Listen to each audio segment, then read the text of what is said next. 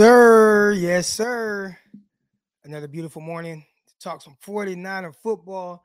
I got my guy Darius Butler, former NFL uh, defensive back, nine year pro, play with some great quarterbacks. He's been back in Jimmy Garoppolo, and not just now. Like it is something that he's been doing. So I was like, you know what, D, DB, let me bring him on to give an outsider's perspective on Jimmy Garoppolo and how he views him. An outsider that played professional sports, played with Tom Brady, played with Cam Newton, played with Andrew Luck. What better source to go to? All right, we're going to get into all that and more 49ers defense, all that good stuff. Y'all know what it is, man. It's San Francisco 49ers morning show. Let's go. Intercepted. It is picked off by Eric Crocker. Over midfield, he'll run it all the way into the end zone. Touchdown. Cross Talk TV podcast. Peace.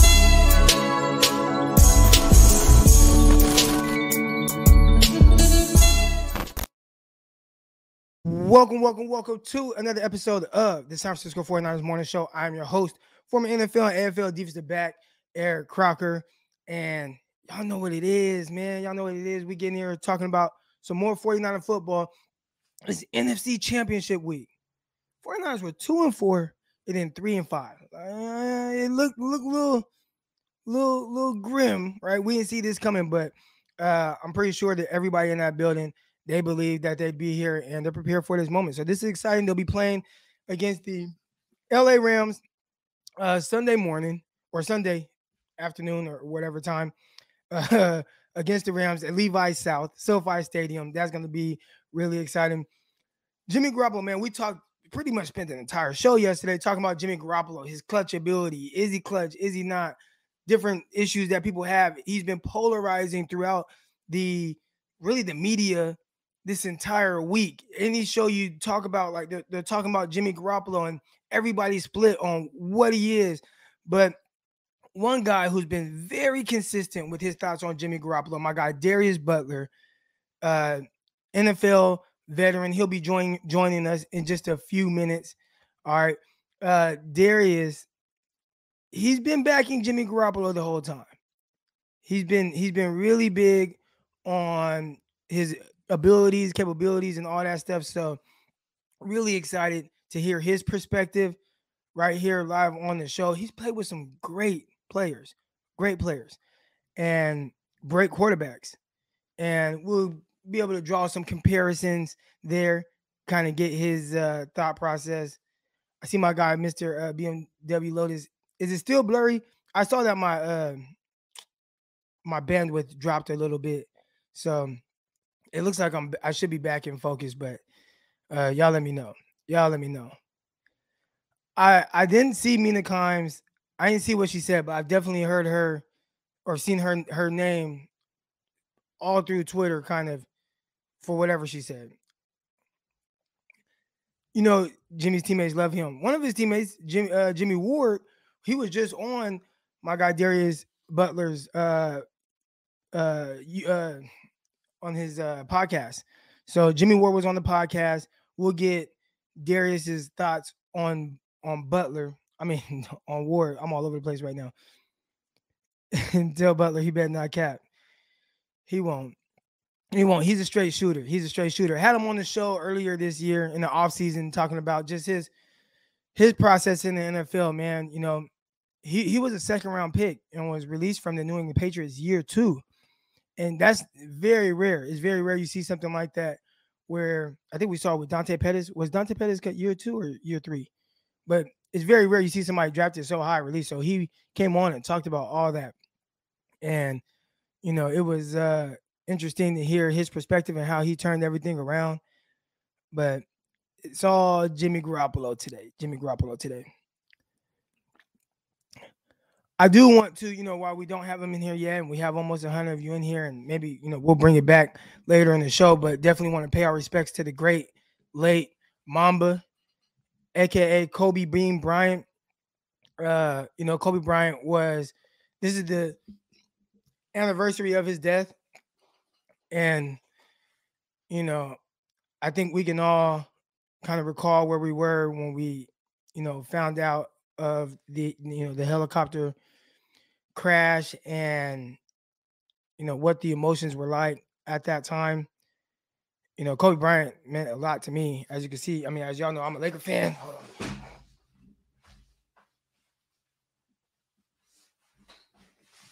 I got my Laker flags. you know what I'm saying? Got my Laker flags. Uh, y'all see it. Y'all see it. I need to go hang these up in my pool area. But um RP to Gigi as well, you know, just tough. And I I can't even imagine losing a a child, losing a spouse. Like that has to be extremely tough. But man, uh, Kobe Bryant, I mean, since his rookie year, you know, I've been all in as a Laker fan. I was a Laker fan before Kobe showed up. Since Eddie Jones was wearing number 25, you know what I'm saying? Eddie Jones, he wore 25 his rookie year. And uh, you know, Kobe, I, I watched his entire career from his very first game to his very last game. Fun fact: I, I actually bet against the 40, uh, against the Lakers during his last game, and I lost money. He scored like I don't know. He scored sixty points. I'm like, what the hell?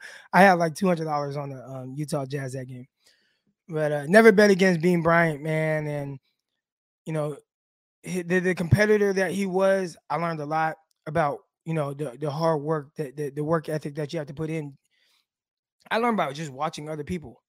You know, who who teaches you how to be that comparator, right? Like who around you teaches you those type of things. Most of the things I learned aren't even from someone teaching me, like like my in my household, like my father, or you know I'm saying he wasn't really around like that. Uh, my grandpa here and there, but I actually learned a lot through sports and actually some sports podcasts I'll touch on as well. But my uh, my love for Kobe, man, goes back to his rookie year and watching him in the slam dunk contest. And I remember him just like the, the way he walked, like, you know what I'm saying? I was in, I don't know, fourth grade, right? At this time, I'm in like fourth grade, fifth grade, and I'm watching Kobe Bryant in the All Star game doing the slam dunk contest. And and just the way he carried himself, the way he walked, like the way he, you know I'm saying, between the legs, you know, everything that he did in that. And I'm just like, wow, like just mesmerized by you know, this this player and, and the confidence that he exhibited. And he showed that throughout his career. And he had the work ethic to back it up. He held his teammates accountable and held them to a certain standard. And, you know, I think we can all aspire to be be like him. And I think he kind of was a, a hard ass a little bit, and he got that from Michael Jordan.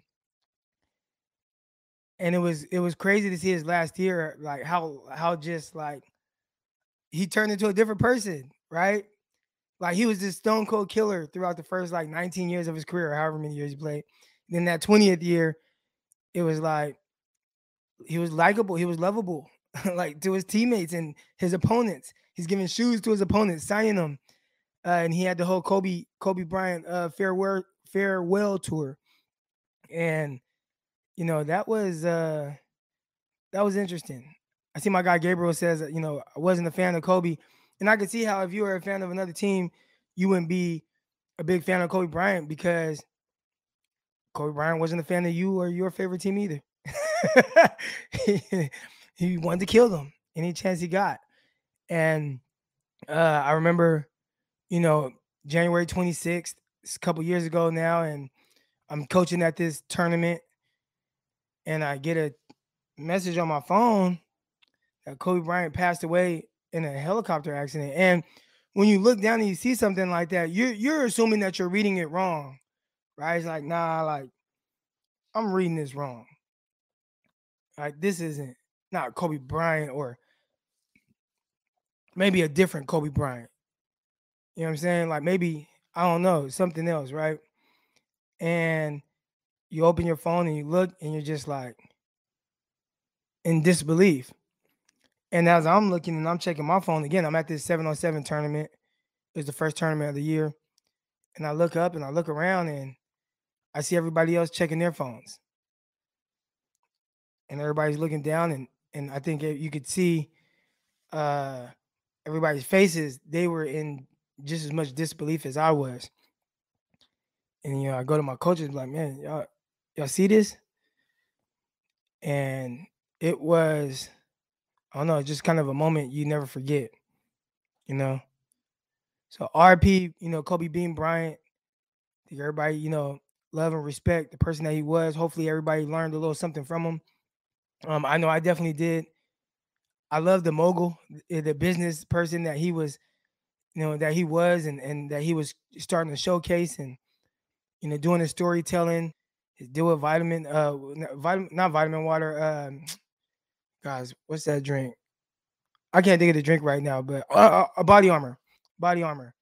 What he did with body armor and and his investment into that, and I don't know. I, I listened to all these different things, and it kind of all shapes my mind on the business aspect of things, how things can come and go. As I'm coming on here talking right now, like, you know, today's the first day that they start working on my building, right? The, the dirt work, and I've kept you guys up to date on everything. The dirt work has been uh, done for a couple months now. My 12,000 square foot sports performance facility, and uh, I can see it right out my window right now. And, you know, just at any day things can go. Why do I do this show? Right. I, I mean, I have locked on 49ers, locked on the NFL draft. But I know at any moment, like the Locked On Network could just be like, you know what, Croc? Mm, we're gonna we're gonna drop you. And then what, right? So I know, you know, it's big for me to kind of build my own platform and something that they can't take from me. You know what I'm saying? And you know, I just learned different things from different people. Kobe Bryant was a big part of that. Uh, just the the mindset. I think more kids who's the Kobe Bryant of this generation in the sense of how they who's the Kobe Bryant as far as how they like attack things, like the mindset, because these kids need to learn, man, from somebody like him. They I don't think they have that competitive edge that that Kobe had. How do you learn to have that competitive edge? I learned it by watching Kobe and how he moved. I ain't having, you know, nobody t- teaching me in the hood, like, hey man, this how you gotta attack this and that. I mean, obviously you learn certain things being in the hood, But anyways, man, shout out to everybody's in the chat right now. 155 of y'all wanted to pay our respects to Kobe Bean Bryant this morning. Later, I'll get y'all on and you can pay your respects or talk about anything, you know, memories of Kobe Bryant that you love, that you hated, something he did against your team, whatever it is. In a few minutes, I'm gonna have my guy Darius Butler come on, uh, nine-year NFL pro defensive back, uh, played with Tom Brady, played with Cam Newton's rookie year, played with Andrew Luck, you know what I'm saying? And he's been a big advocate of Jimmy Garoppolo, and he's been backing him, and he's been going in on the media and going to war for Jimmy Garoppolo. And I was, you know, I'm like, man, I want to give him his time on here to the platform to speak to y'all. We typically have, I mean, we're gonna have what 400 people in here, and and uh want to hear his perspective. It's an outsider's perspective. He's not a fan of the 49ers. He has nothing to do with the 49ers. But he loves he he I don't want to say he loves Jimmy Garoppolo, but he's respected Jimmy Garoppolo in his game and what he means um, for the 49ers. And this is going back all the way to beginning of the season. I mean, he's been Darius has been saying this from the jump. So I can't wait to get him on. He'll be on in just a few minutes. He's getting his coffee ready. Appreciate the contribution. Here we go. Keep up the grind. Love the show. Man, I appreciate you. I appreciate you. It is a grind, man. And you know what? I, I while we're waiting on Darius to pop up, I'll kind of talk a little bit about some of the process. I know a lot of y'all y'all hear me talk about a lot.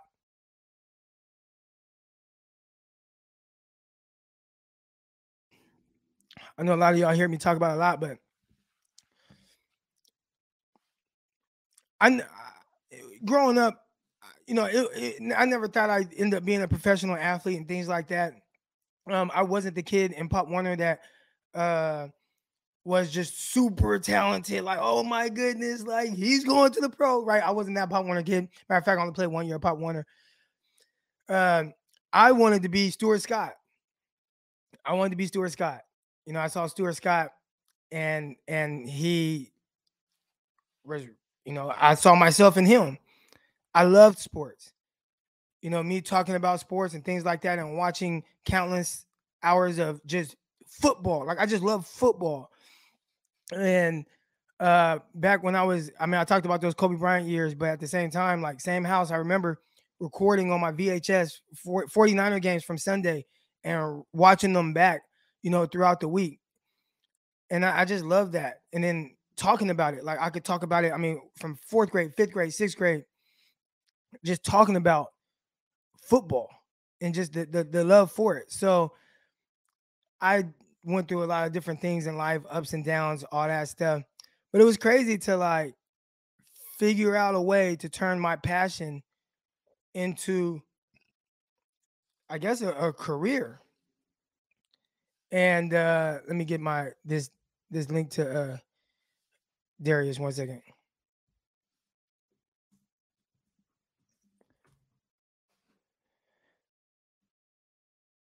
One second. He's over on I gotta email it to him.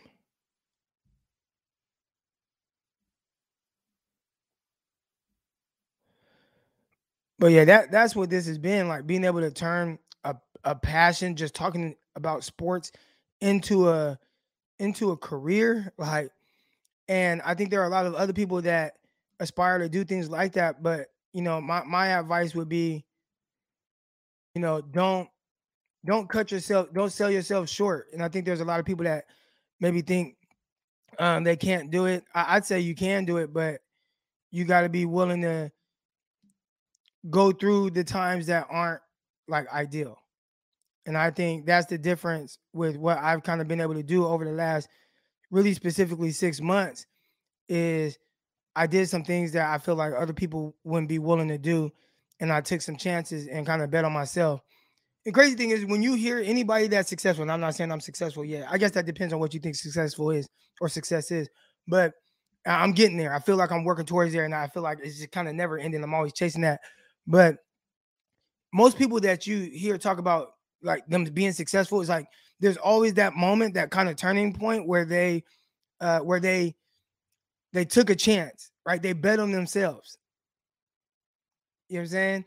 And I'm kind I can tell you like, yeah, man, that's pretty pretty true. Got my guy Symmetry 7 in here, man. Appreciate you. Always showing love in the chat. I got my guy Darius coming on now. So this is gonna be a good one. So uh, I hope Darius has his uh, knife ready. Yesterday was me. Yesterday was me, like Jon Snow out there with everybody rushing at me because I'm defending Jimmy Garoppolo.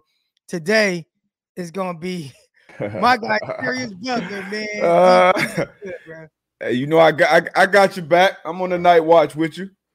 Yeah. So so Darius Butler, nine year NFL pro, played with some great quarterbacks uh, Tom Brady, uh, Cam Newton's rookie year. Andrew yep. Luck played se- several years with him. So he has a very unique perspective of all that. First, I want to really give you, you know, appreciate you for coming on, uh, especially for, me, you know, with such short notice. And I see everything you're doing with 49er uh, legend Antoine Bethea. They got yeah. the uh, the man to man podcast over there.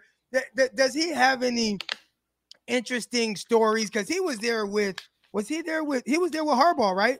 Towards the end. Oh damn, I'm not sure. I know he was there whenever uh we had Jimmy Ward on the pod um yesterday, man to man pod, not yesterday on Monday.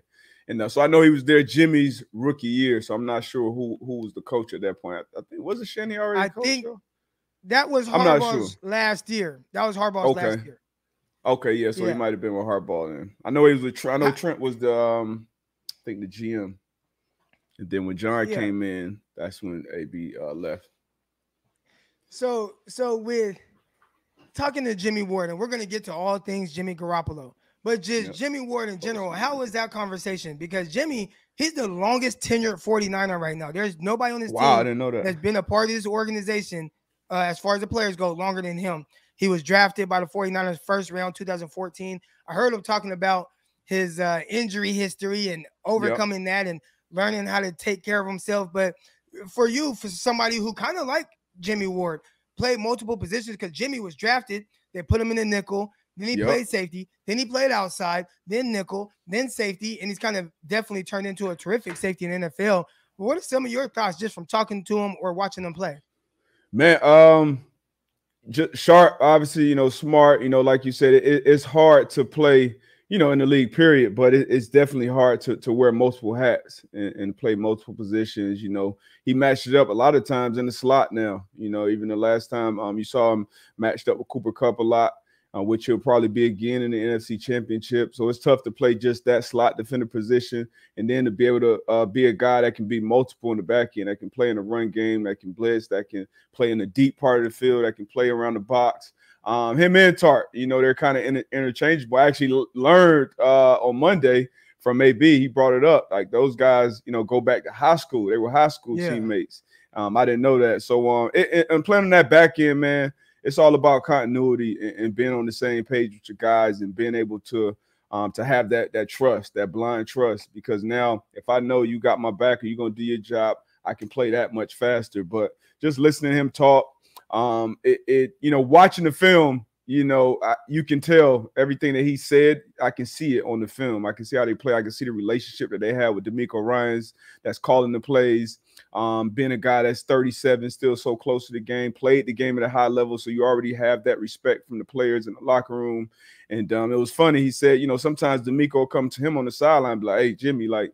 You know what you want to run, like what you know what you're seeing out there, what you, and that, and that's good. That's good coaching because on this level, you know, we're all pros and we're trying to get the same job done. And uh, you know, Jimmy said he used it to hey, just call what works. Um, so those, those guys be getting after it, man. And with the revolving door kind of at that cornerback position, which at this point in the in the season, um, that's tough to do. So, you know, shout out to Jimmy, man. He was real open, real honest um, with the dialogue we had. And um, you know, I, these guys can line up and, and beat anybody, as you can see, you know, been in the final four. Yeah, by the way, Darius, I want I want to let you know that you are the dude from the Pat McAfee Pat McAfee show. So yeah, yeah. I'm not doing for the Pat. I mean, I get, I get. You know, it's not even a, you know, not obviously Pat. You know, he's, um, you know, it's what you're doing. You know, after after the game, you know, it, it's it's difficult sometimes to kind of find your way, especially when you get into this sports um, media space. And for me personally, you know, talking the game, um, you know, I I I, I couldn't be like a, a hot take artist or you know getting Yeah. up there and putting on this show or this personality that you know wasn't really me. So uh, being a former teammate with pat seeing him how he's doing and trailblazing through the through the industry um you know i love love being obviously a part of his show going on his show speaking my mind freely. But uh people see me now i see people see me all the time now, hey man you the dude for pat McAfee like damn i played nine years in the league. I did this that and the, but you know that's that's what it is man. I um you know i love it. Shout out to pat and uh, hey, whoever that was, appreciate you for, for tuning in. Yeah. All right. So we're gonna get into to Jimmy Garoppolo. All right. Yeah. And I mean, this goes back. I'm on spaces. You hop in and you're talking about it like, man, if I'm in that 49ers locker room, like I want Jimmy Garoppolo to start. Right. So just take us back to that and we'll kind of build up, you know, obviously kind of set the stage. 49ers drafted uh a quarterback third overall, a rookie. But what are your some of your thoughts as far as why you were like, hey, nah, like I get it, rookie, your time will come, but right now it's Garoppolo's time, and that's the guy that the 49ers need to roll with at that time. Yeah, I mean, first, first of all, to go back, I, I I remember now, you know, I took some shots to the head over my time, but I remember defending Jimmy Garoppolo to you first. Cause you was on this Trey Lance bandwagon, like, oh man, put Lance in there, man. Jimmy can't do this, he can't do that. yeah, man, but it, it's it's easy to want that shiny car and, the, and the, the, the nice new toy and the you know oh you see Herbert and what he's doing and Josh Allen and all these young Burrow, all these young dynamic quarterbacks that you know as soon as you turn on the TV, whether you're a football savant or not, you can say okay these guys are special. So it's easy to look at your quarterback Jimmy G and be like, oh, you know, he's kind of, you know, he's average, he gets the job done. But that, in my opinion, that's what you want as a quarterback. You want a system guy. You want a guy that that knows how to read coverages and get the ball out quick. Now, with Jimmy, the biggest knock on Jimmy is he's gonna have that those two or three plays that it's like, bro, what the are you doing? Like, what kind of throw is that? You missed a wide open guy, obviously the Super Bowl. But um, outside of that, man, he's still somewhat young in his career and he's won. And it's a reason that you know he, he wins, you know, and when it when the back is against the wall and it's a and it's a tight situation and you got to get a drive, he has command of the offense. The guys believe in him. He knows the situations. Um, he was around Brady for those years. That helps around Belichick for those years as well. And now you're around a guy like Shanahan, who's obviously a brilliant, you know, offensive mind. And you got the good, you got the pieces around him. You got a good defense. You got a, a, great run game. You got bullies up front, starting with Trent. So, um, you know, coming in, that wasn't. A, I know you went and got a guy number three, who, in my opinion, was going to be a project. You know, he went to a small school and then he didn't even play. You know, last year, you look at the reps that he has under his belt. It's not a big sample size at all. So, ideally, if I'm Kyle Shanahan, I would want to sit on Trey for at least a year. I knew that coming in, but maybe even two. You know, with Jimmy playing the way he is, Oh. and then that gives you a much mu- enough time to just mold him. And that when we came in the league, we were playing ball like that was kind of the norm, honestly. Like if you had a guy that could play ball, that can go out there and win games, you trotted that guy out there until the next phenom or whatever was ready. Um, now we're kind of in, in a place where you know these guys got to play immediately, but um, you know, with the 49ers situation, that's not the case. You know, you have the luxury to be able to sit on them and, and, and get them ready, um, which I think Shanahan will. And you know, the fact that we haven't been seeing packages, you know, we, even when Jimmy was struggling or hurt, you haven't really seen him out there. That that tells me all I need to know. Like he's not ready, and he's not close to being ready. Um, but Jimmy, on the other hand, man, I, I like it. It's it's it's it's not a it's not just magic that he's in his second NFC championship right now. Um, and, and I'm excited, you know, for, for this game coming up. But um, you know, it, he, he's been taking a lot of shots, a lot of shots, man. lot So of I, shots the am like, you know what?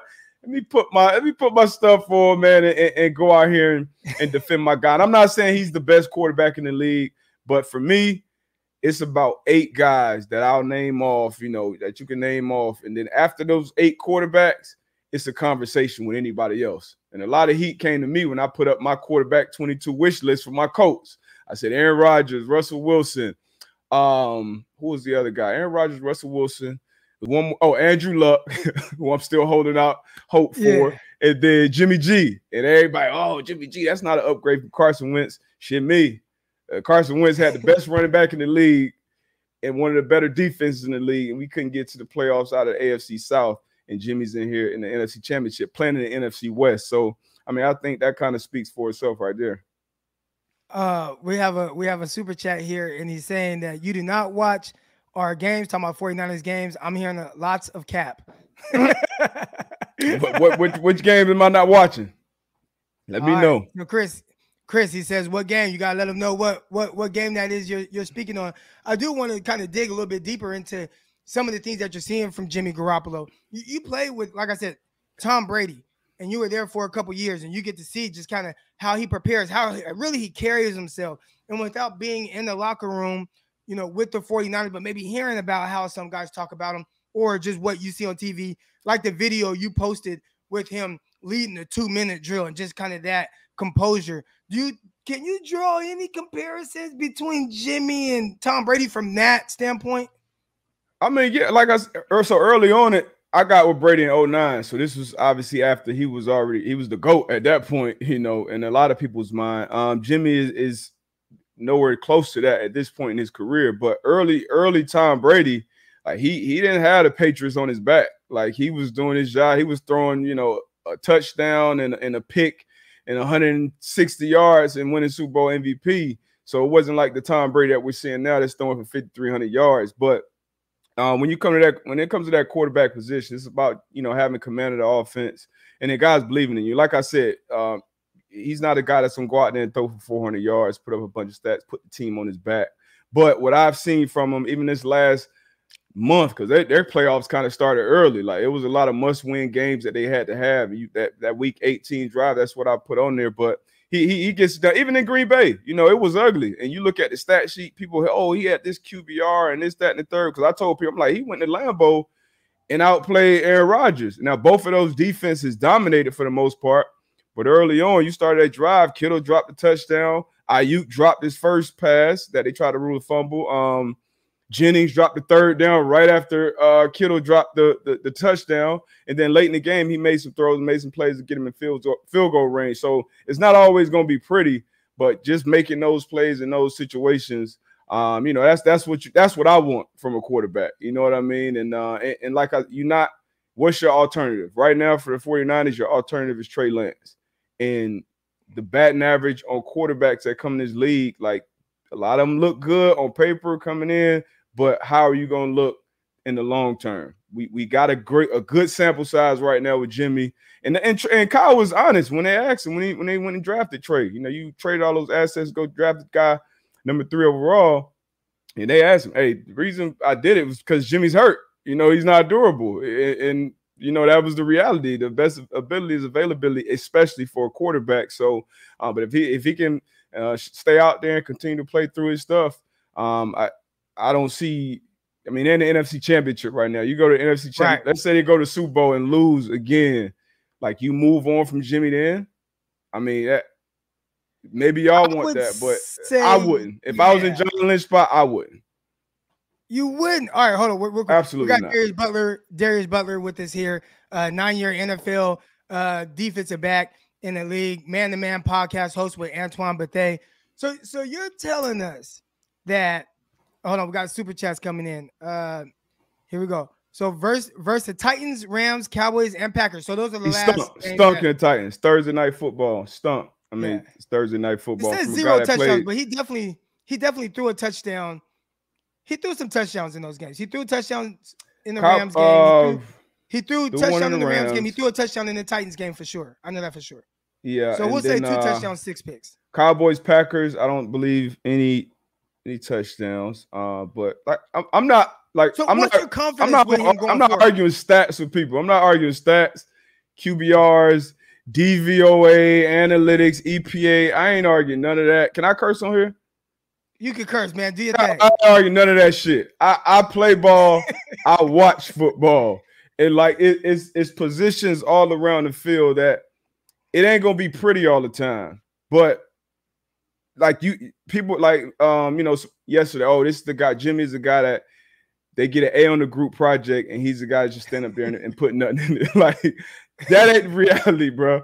And trust me, I've I've had some quarterbacks that you know, you you when you and it's that situation, like I was, I'm a Colt fan, obviously through and through. If I'm watching the game, we down seven, uh, a buck thirty on the clock, we got to go get a touchdown. I'm not confident, bro. I, am I'm not confident it happen. I'm a I'm a huge Lamar Jackson fan. Uh, unanimous MVP already. You down 130 on the clock. You need to try to get. I'm not confident in that situation. You go, you can go around the league, and there's a lot of guys that I'm not confident in. Jimmy G, I'm not saying, hey, that's the guy I want. That's Andre, uh, you know, fate of the universe on the line. But shit, he, I mean, it ain't 10 guys I've named over him before that. And that's just me. What's your what's your confidence level in him? Like heading into a game, you got Jimmy Garoppolo, you got uh, you know, you got Matthew Stafford, you got this high-powered offense.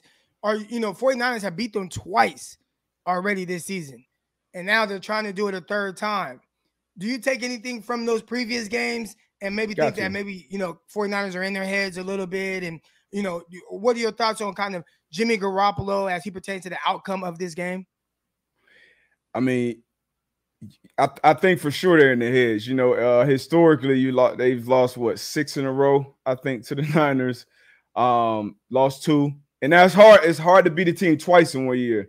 It's really hard to beat a team three times in one year. And, and Matt Stafford is playing, uh, playing some of his best ball right now. He was he's a guy that you know we got drafted the same year, and he just got his first couple playoff wins in his league. But he he he was cooking um last week almost tricked it off late. And, and, honestly, you know, Matt Stafford, he's another guy that most people would take over Jimmy G as well. Coming into these playoffs, me and AB was going back and forth. I said, look, you come into these playoffs, if I'm there was three quarterbacks in NFC West, Kyler, Stafford, and Jimmy G. And I told him at that point, hey, if I had to pick out of these three going to the playoffs, give me Jimmy G. and he was like, man, you dead ass crazy. Most people take Stafford right now, the way he's playing, I might too. But you know, I'm, I'm not concerned. I think it'll be a battle. It's gonna come down to one of those, a last possession game. Um, the last time they met up, you know, week 18, Niners, you know, everything was on the line for them. They had to get in the playoffs. Um, you know, Stafford got the ball back with two minutes left, and McVay handed it off three times and then gave it back to Jimmy with a buck 30, and he and he got it done. So uh, with a minute 30, he got it done. So we'll see. Uh, I'm confident in them. I think it'll be a good ball game. Uh, I think they're three and a half point underdogs. Uh, Yeah. on, on on on the road in LA, you know, LA, the, Yeah. the organization, the front office, the business side of the Rams, you know the 49ers in their head. You know 49 Niner Nation is in their head because they did the whole you can't buy tickets unless you're in LA County until like Yeah. yesterday, I think. So definitely in their head, man. And um, Jimmy, you know he's gonna be comfortable in that stadium. And I know Kyle is telling him, like, hey, we're going back to the same place we went at week 18 to get a must win. We're gonna go here, get and we're gonna stay here until February 13th. I, I know that's gonna be the message. So those guys are confident, man. They got a good team. It's not like Jimmy G is just carrying a bunch of bums. Obviously, he's if you had to put it one way, he's being carried more than he's carrying, honestly. But I think when it push come to shove in that group project, you know, he gonna he gonna do his job. Right, here we go. So there, there are a few super chats here. He says, uh, You can't keep Jimmy and be able to bring back guys on defense that helps the team win, Jimmy will not be back next year. I, I do think that there's a scenario where if, if you're just if, if you're taking out everything, like how can I explain this? You can make things shake however you want financially, right? So regardless of Jimmy Garoppolo being on the books, twenty five million we got dollars. we got next year, teams fifty million over the cap right now. Like yeah, that's out. what I'm saying. So they, they they could they can they can make that work. But if they really wanted to, I don't think they will. But if they wanted to, they they will. I did want to you get into the Trey uh, Lance? I know you ready for Trey. well, okay. It's so Trey here's the thing. season for you. I, I need to know from from you guys why why y'all why y'all so ready for Trey. So, and I'll let them speak. I'll bring some people on, but it's not even so much like just ready for Trey Lance. Like once once they were like, all right, we're not getting rid of Jimmy Garoppolo. I, I was good with Jimmy starting because in my head, you, you know there's a there's like a floor with the team with Jimmy Garoppolo, and typically that floor results in wins, regardless of how you look at it.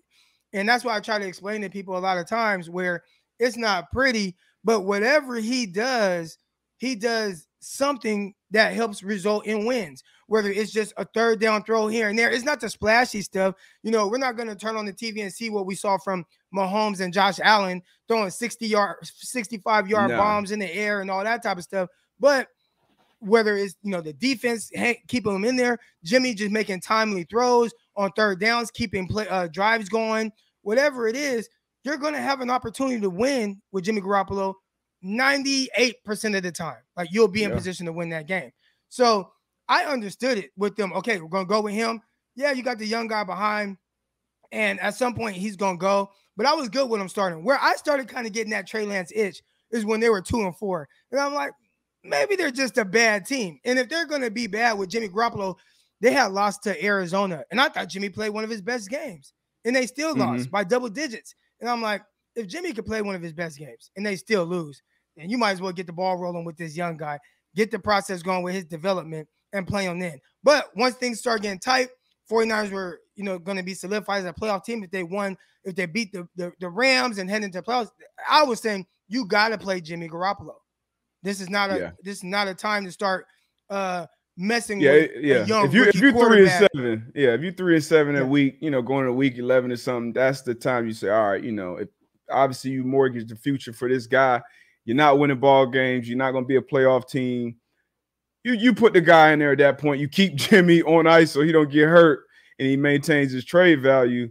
But um, yeah, I, you know, I don't think I now I would like to still see some Trey Lance packages.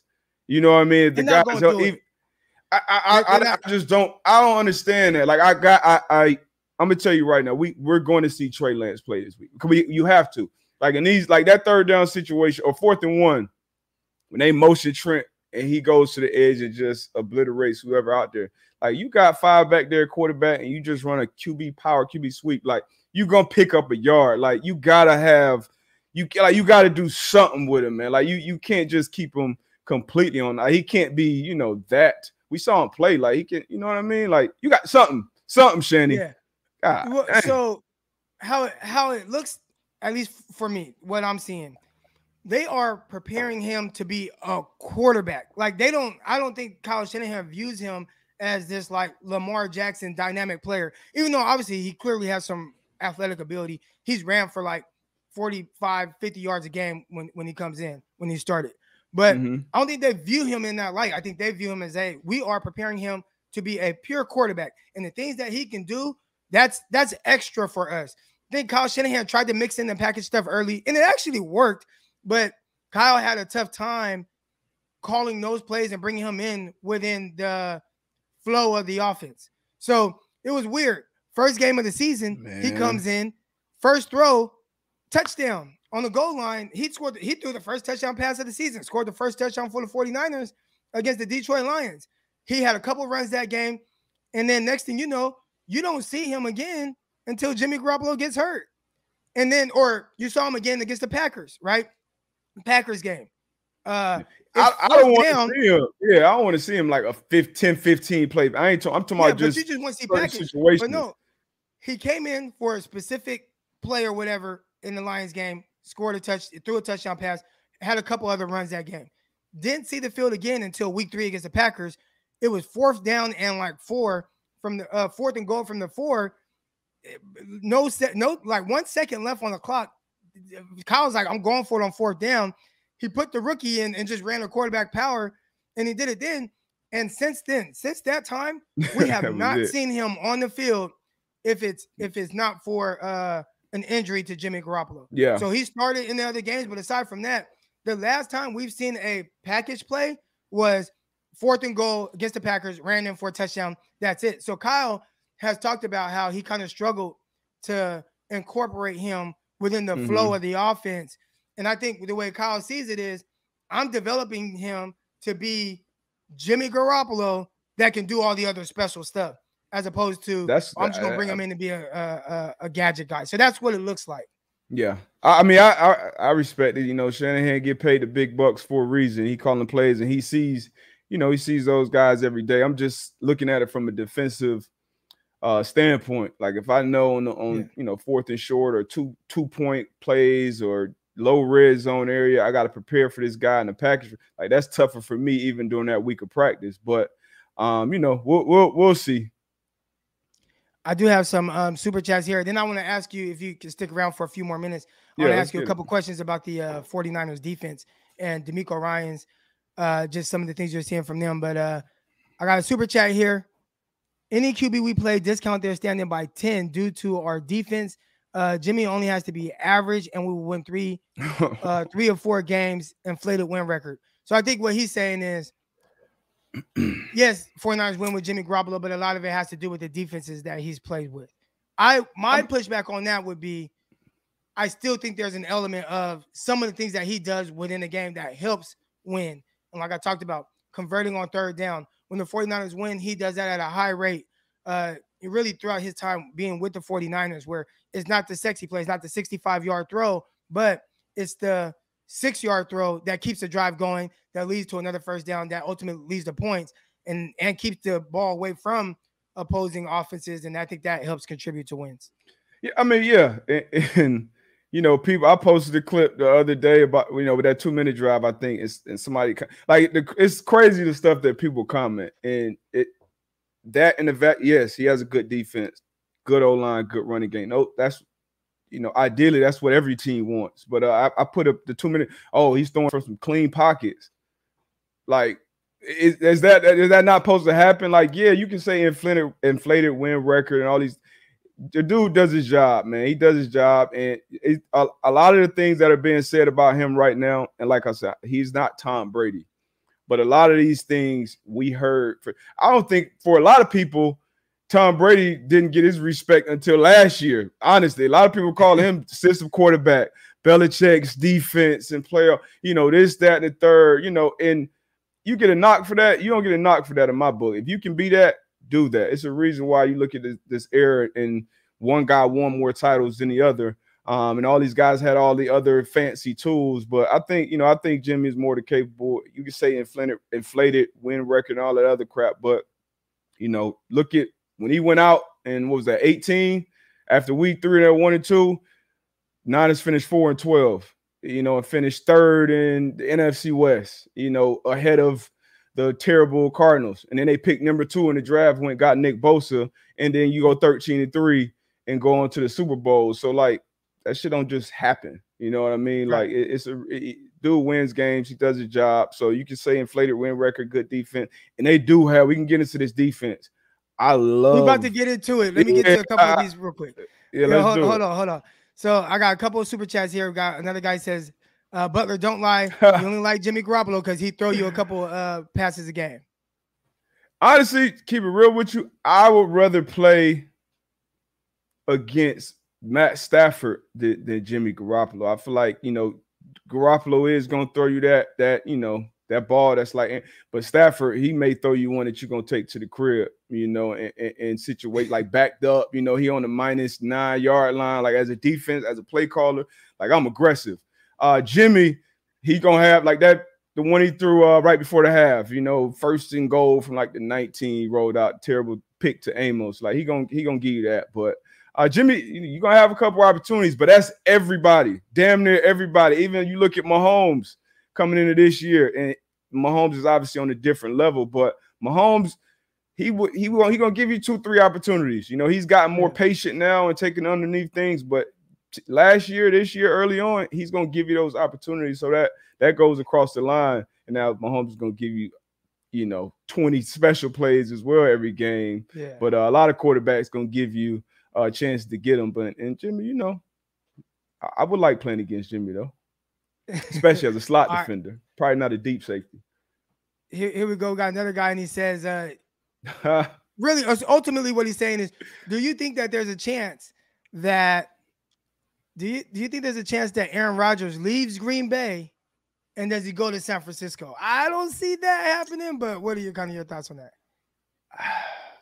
I don't see it. I don't see that. ha- I don't see him going to, to, to San Fran. Um, does he leave Green Bay? If if he leaves Green Bay, honestly, I see him going somewhere like like Indy. Like um, I would have said the Saints before Peyton left. Um, a lot of talk have been about Denver. I, I don't see him going to San Fran though at, at- this point. Uh, you know, you know, lost him. I think 0 and 4 now in the playoffs against him. Uh, you know, he said what he said when he got drafted and been getting, you know, his ass beat in the playoffs since. Uh, I mean, anybody, most people would want Aaron Rodgers, but nah, I don't, I don't see it happening. All right, then we Oh, got uh said, bring him home. says uh, two out of three uh starts Trey Lance over uh, QBR over 110. You can't so you can't have a QBR over 110 because the QBR is on a scale of one to 100. You can have a passer rating over 110. And I know he had a pretty good passer rating against the Houston Texans. Uh Trey more, rushing yards than Jimmy Garoppolo, stronger arm. I, I think we all know that Trey Lance is more physically gifted than Jimmy Garoppolo, but still more way physically higher. gifted, yeah, eh, eh, way higher. But being more physically gifted doesn't necessarily win uh, result in wins right now. And I think that's what 49ers are more focused on in this moment. But I, Trey Lance is going to have his time. It's just going to come next year. And I, don't, and I think that's going to come no matter what Jimmy Garoppolo does for the rest of this postseason. Ooh, it- Yeah. you know, but I I check in with you next week. We'll see if you still You, believe you, that. you got you got Kyle Shanahan. He he he searched over under every rock, every stone to try to find an, an upgrade over Jimmy Garoppolo this offseason. yeah, He even looked at guys like Sam Darnold. Like, you know what I'm saying? So he was searching, like, okay, like what's gonna okay. He couldn't get Matthew Stafford. another Rams former number three first. overall pick with a high Oh, oh, ceiling. I see what I see what you're doing. I see what you're where you're going with that. Yeah, you All know, right. I seen I've seen a lot of the I've seen a lot of cats come RG three, two, number two overall. Like, you know what happens? You see the guys with the special talent and the this and the that, but Jimmy go on a he win it, he win a Super Bowl, even get close to winning one. Jimmy ain't going nowhere. They're gonna figure it out in the books. Jimmy's not leaving San Fran to put because you put Trey Lance in there and he struggles the first couple years, like as a head coach, you putting yourself on the on the you you putting yourself out there. I, I don't I don't see that happening. Um, Trey Lance, uh, like you said, special, just talent wise, like you you can go make that dude in the lab, and that, and then behind the scenes, which we're not really privy to, but everything I heard from all the people that I know is that he's super sharp, super smart Yeah. between the ears. You know, I just think it. You know, obviously he's raw, and the only, only way you really get better is with those reps. And you know, you look at Jimmy, uh, not Jimmy G, Trey Lance, and you say, okay, three games, two games, however many games, you know, QBR, this, that, and the third. That's a small sample size. Once DBs and defensive coordinators start game planning for guys, that's when you really say, okay, that's who this guy is. But um, you know, we'll see. I'm definitely rooting for him. It's just if I'm in that position, if I'm wearing that hat, you know, it's got to be um, it's got to be real obvious that I got to move on to this guy. And they see him every day in practice, so you know, I trust I trust his decision when he makes it. Yeah. All right, here we go. And we're about to get to the defense real quick. Another person said, I wouldn't be shocked if uh he kicked the tires on Rodgers again. I, I don't know. After you, because I don't even know how the 49ers would get him. They gave up so much draft capital for Trey Lance. Yeah, Now that even if you want Aaron Rodgers, that draft capital is gone. So unless the Packers are like, all right, we'll do a, a player for player trade with Trey Lance and Aaron Rodgers, which is not happening. The 49ers just don't have the draft capital to be able to get up to get Aaron Rodgers. So I, I don't think it happens. how do you Uh, trade for a guy that that- that'd be wild to me? This is a dude that you know beat as a quarterback. You know, beat him a couple times in the playoff, and you trade for that guy. Uh, now, am I saying that Jimmy G is a better quarterback than Aaron Rodgers? Not in any universe, but I mean, You're kind of saying though, if you're the 49ers, you would rather have Jimmy than Rodgers because you beat Rodgers. I mean, That's Jimmy is what 26. Nah, he's how almost how old 30 is Jimmy. G? Okay, Jimmy 30. G is 30. Uh, Aaron Rodgers is 37. Like, I mean, and Aaron Rodgers every year he's taught he, you know, oh, I'm gonna weigh my options. I'm gonna do this. I'm gonna do that. I don't know. Like, uh, nah, I'm not. I know. I know Jimmy G is committed to the game for the next five, ten years.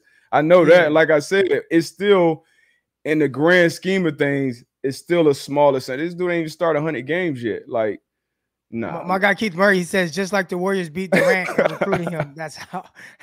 All right, I mean, um, I did. We'll see. I, I, I want to talk. He to only got one bowl. He only got one bowl, so it could be a know, that's legacy legacy thing. Yeah. and that was like 12 years ago. Uh, before I get you out of here, man, I want I want to talk to you about the defense and just kind of what you're seeing. Is there anything from through your eyes? And again, I know you kind of understand multiple levels of defense, playing all those different positions that you play. What is DeMeco Ryans doing that's making it so difficult on opposing offenses? Uh, he he got his guys on, on on the same page, man. And and the thing that jumps off on film to me first when I watch a defense, you know, when I watch a defense, I can tell, you know, how they're being coached.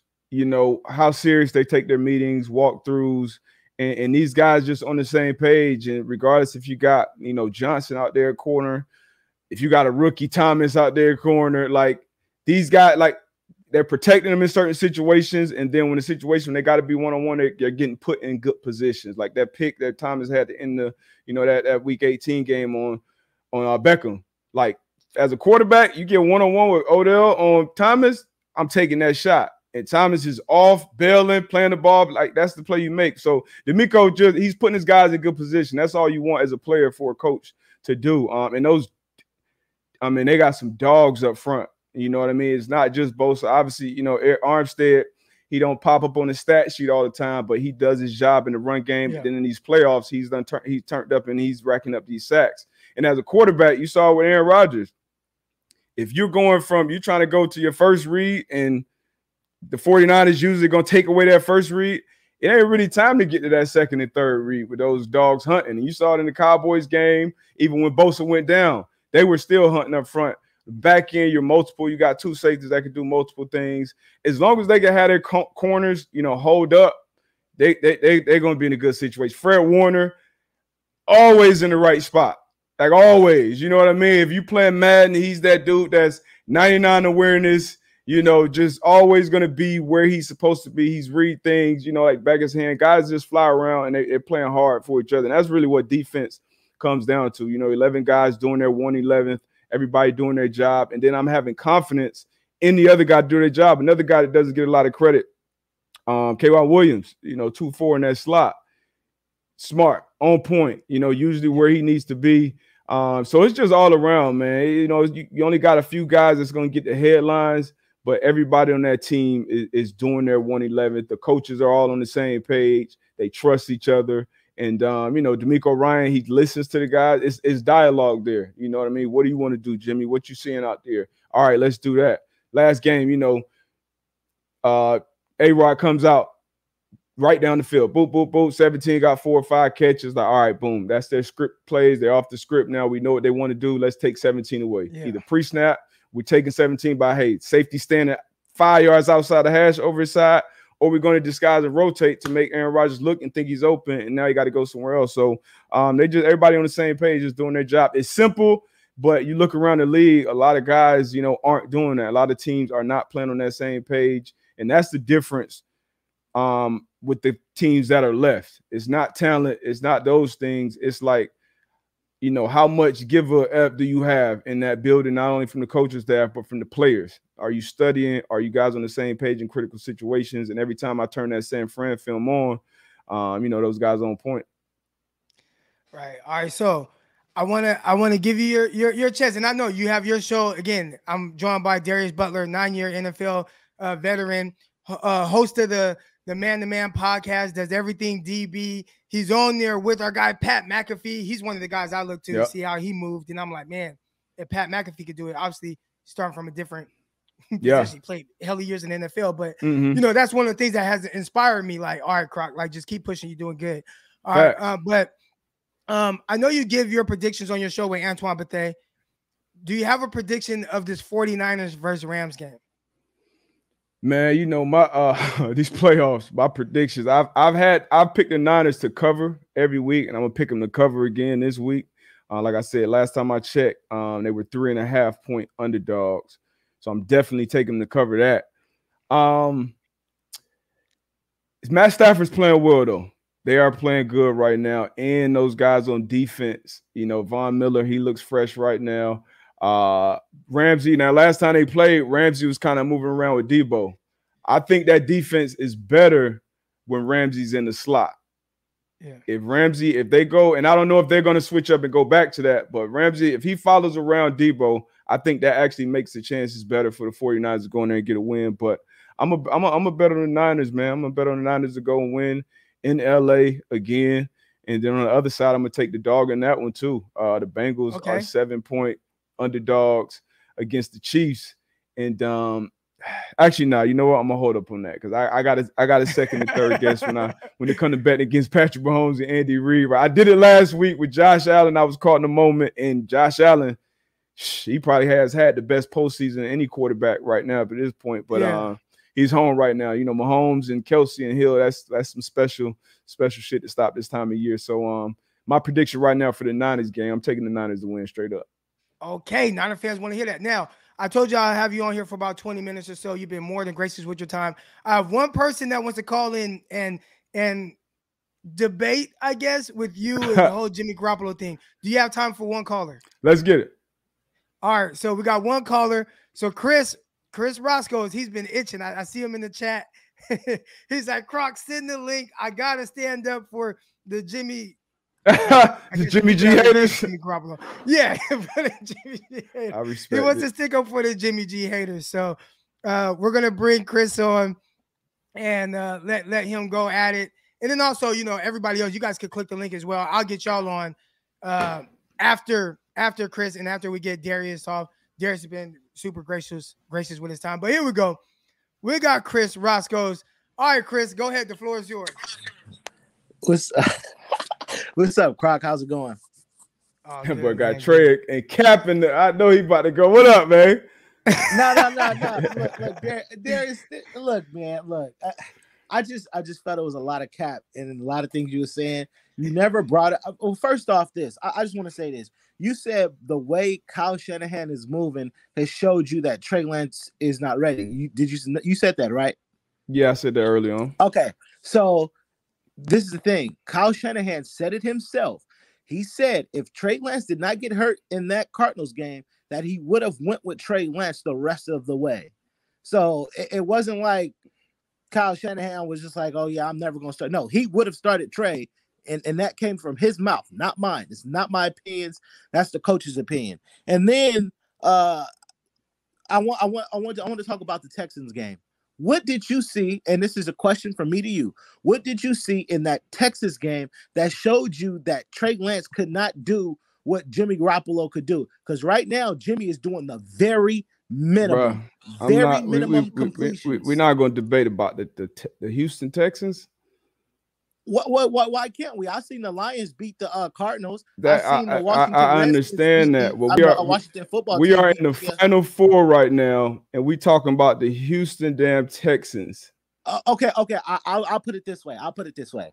In a, the the Texans game was a must-win game, and Kyle Shanahan was forced to play his rookie. If the Niners Yes. did not beat the wait, hold on. If the Niners did not beat the Texans, guess what?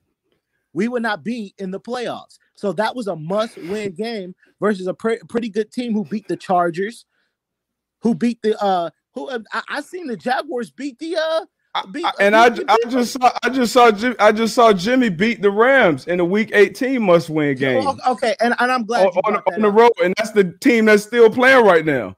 and we talk I'm about glad- a I- rookie going and beating the Texans that's starting another rookie, Davis Mills at quarterback. And was that the game that Justin Reid missed?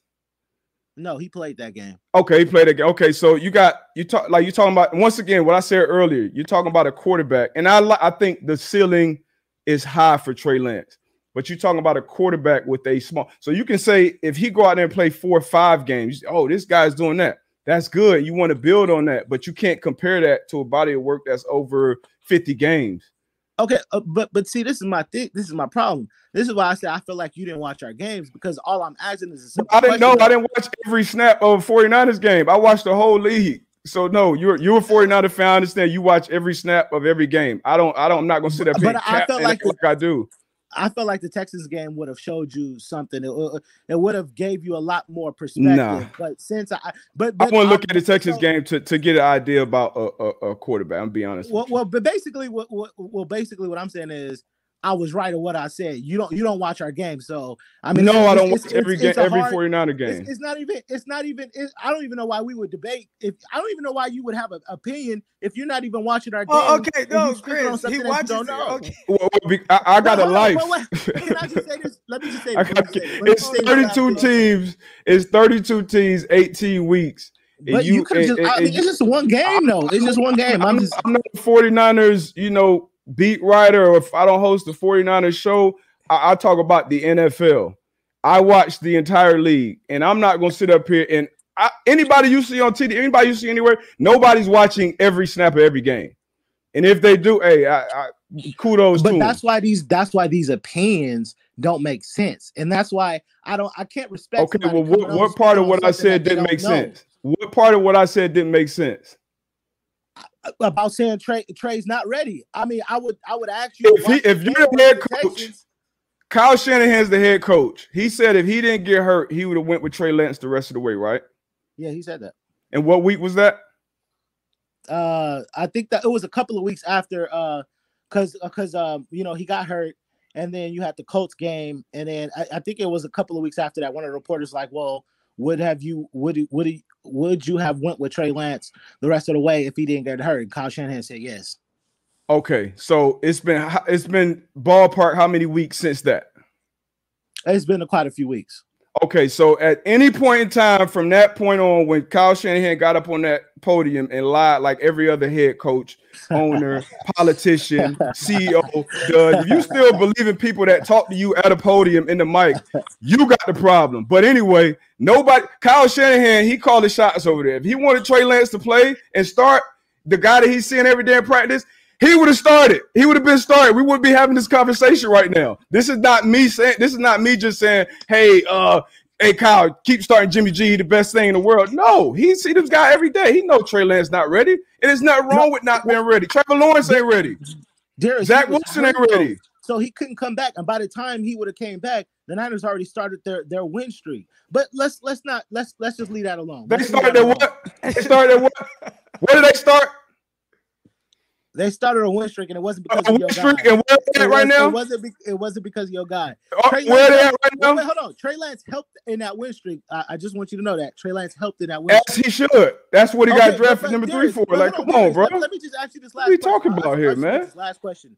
Okay, so you s- uh, After you- they you started win about- streak, you we talking about went Jimmy- but they started a win streak and got to the damn NFC on, Championship, you so talk- he didn't. talking about Jimmy. You talk about Jimmy wins and all of this stuff, and Jimmy does this. Jim, and and Croc, you even talked about how Jimmy is clutch and all of this stuff. This is the crazy He part. is. This is the crazy He, part. he, We- he we gave him a chance to win the Packers game early on in Hold year let, two. let me let me let me let me talk, Jerry. Okay, let's we're gonna talk about the Rams, the Cowboys, and the Packers. Do you not know we didn't even have to be in that situation specifically versus the Rams? If Jimmy actually played well, we would not have to be in that situation if Jimmy actually played well against the Dallas. The Niners should have blew out the Cowboys, and this came from you because you was on the Joy Taylor, uh, you was on the Joy Taylor space, and you said, uh, you know, the Niners really actually should have blew, blew away the Cowboys. But but why didn't we blow away the Cowboys? Because we have a quarterback who likes to throw the games away. Against the Packers, Jimmy did play well in Did the I- first half. I said hold that. Jimmy I said played that. well in the first. Jimmy Jimmy played well in the first half. But guess what he did in the second half? He tried to throw two pick. He tried to throw a pick six, and at the end, I think at the end of the first half, he threw an interception to cost us points. We're talking about points. So, I- what does what can Trey Lance What- what did the do other that Jimmy quarterback do? What did other? What, did the MVP what on the other side Trey do? Lance do? What can't Trey Lance do that Jimmy does? What? Why do I have to guess that if Jimmy G is still playing right now? Uh, You see, you can't even answer none of my questions. It's a simple question. it was Okay, like all right, more- like all right, what we all right, talking all right. about, bro. It's a You had, question. you, Okay, had, you, you had Dak, Dak Prescott, you had Aaron Rodgers, both of their ass at home right now. So Jimmy Yeah. G trying to throw away all these games, and I said it every time I talk about Jimmy G. I say it ten times. I say it ten thousand times. There are two or three plays a game where Jimmy G is going to give you a what the fuck play. Uh, no, it's more than that. It's the I'm same case for damn near every other quarterback in the league. No, no, no. It's more than that. Stafford is going to give you a what the fuck play every game, one or two. It's about five that don't. And, and so if you're Jimmy's a gonna team outside of that five, you better stick with the guy that's winning you games. All this other shit you talk about, that's what on the bridge right now. They still playing. It's the reason they still okay, playing. right, I'm gonna leave you with this. I'm gonna leave you with this. no, because no, no, Chris. I'm gonna leave it All with this because the debate isn't going nowhere. I'm gonna leave it with this. It's not a debate. Da- Darius, Dar- I, it, it, it can't be a debate because you don't watch our games. So that's what it comes down to. You don't watch our games. You can't have a real opinion on Trey Lance. You're just going off of just it's all cliche. You don't know what oh, you're watching. veteran, He's to start. Obviously. That's all it is. You don't know what you games, so watching. it's- it's All right, all right, really all right, all nothing right, Chris. Oh, okay, my bad, Chris. Chris, I had to. I, I'm gonna call you after this, but I had to, I, I had to- I- It's too like, come on, man. You think I'm watching every every every game, every snap? Well, no, bro. I'm not gonna sit here and Okay. captain you like I do. Ooh, that's got to be the highlight of uh, Croc Talk TV for sure. Oh man, Darius, bro, I appreciate you coming on. Uh, I appreciate you being a good sport through everything. You've been awesome. Nah, man. This shit was Uh, fun, man. Yeah. All right. After the 49ers win the Super Bowl, I'm gonna have you back on here to uh, uh defend I'll be- Jimmy I'll a be little bit ready. more. You going to LA? Nah, because I'm gonna be uh this weekend. I'm gonna be at the uh the HBCU combine covering it for my uh draft show for my locked on Okay. draft show. So I'll be at the HBCU combine with Saturday, and then and then and then I have to stay out there for the uh Senior Bowl week. And I was trying to I fly Okay. Southwest, so I'm looking up flights to get me out there, but all the flights. I I would have to either miss the uh I would have to either miss the miss the HBCU combine, which I can't miss that, uh, to get there Saturday. And if I try to fly out Sunday, I wouldn't get there till the game is over. So I- it just it wouldn't work for me to get out there. I I was got trying you. though. I, was trying got to you. I make it. got you. It'll be a good one though. Yeah. It'll be Well, all right, man, I yeah, man. Hey, one- hey, once again, but- Niners fans. Hey, first of all, I love Niners fans, man. I, I, I love y'all, man. I love the Niners. Y'all, you know, y'all. I, I fucks with y'all, man. But uh, I'm a, I'm hey. I'm a, I'm a stand. I'm a stand by my dog. I'm a stand by Jimmy. As long as they Yeah. coming out that yak bumping with Trent and Deebo coming out and ten at quarterback, they got a chance. Now, be careful what you ask for. When y'all move on, just, just remember I told y'all, be careful what you ask for. That grass ain't always green on the other side. We'll see. Right. All right. I got a bunch of videos I'm gonna cut up with your uh reaction to some of the stuff Chris was saying. You threw the arms up. I'm definitely gonna be using that. You're gonna see. I'm, gonna make you into one of them gifts. You're gonna have a couple of gifts floating around with your reaction, and I'm gonna be Hey it, man. hey, I, I, hey, I love it, man. I, I enjoy, and it's a, you know, I, I don't got no problem. with Chris, uh, Mina Kimes, Antoine Bethea, whoever got a, hey, you know, we just talking ball, man. Yeah. But Darius Butler, nine year NFL vet. Make sure y'all go out, listen to the Man to Man podcast, everything DB. Let everybody know where they can follow you at as well. Uh yeah, the Man to Man uh, Man to Man podcast on, on YouTube. We go live Monday and Thursday. So we'll be live tomorrow, um, 11 a.m. Eastern Standard Time. We go for about an hour. You know, we take a lot of comments. You know, uh, me and me and Antoine Bethea, 14 year um, NFL vet. And then every Monday I'm on Pat McAfee show. Um, and then uh, everything DB is, is a page I have on Twitter, uh, Instagram, and that's when I really go and break down, you know, the different games, uh, talk about different positions on defense that you don't really see on TV. You don't really see um, a lot of other places. Kind of more, a little more in depth sometimes. Sometimes it's you know not, but um, you know, tap in and you might learn something, Chris. Chris Chris said uh he, he did comment in the chat. He said thanks, Darius. So I we, we kissed man. it and we kissed it made up. But Darius, man, I appreciate you for your time, man. You've been more than gracious, bro. Appreciate you, Croc. All right. All right. That's Darius Butler, ladies and gentlemen. Shout out to everybody that's been in the chat. We got over 500 people watching right now. We're not doing uh Pat McAfee numbers just yet, but we're working on it, baby. We're working on it. All right. Appreciate everybody that's coming in here. Got uh some super chats. Trey learning the ropes with a winning team. This is a this is great for his development. The future uh, is Trey, but right now we roll with Jimmy G. I, I, I agree, Mac Dre. I agree. All right. This guy's on the uh, the Pat McAfee a lot. Yeah, he's on the Pat McAfee show every Monday. Every Monday. L- listen, there's one part of being a professional athlete, and I, I ain't played no nine years in the league. I was there 2013 with the Jets. That's it, right? But everybody has to kind of find their way after. And for people that have been playing football their whole life, like I mean, a lot of these dudes, probably Darius included, been playing since eight, nine years old. And you play Pop Warner, you play high school, you go to college, then you play nine years in the league. And from there, you got to figure out what the fuck is next for me? Like, what is next? You know what I'm saying?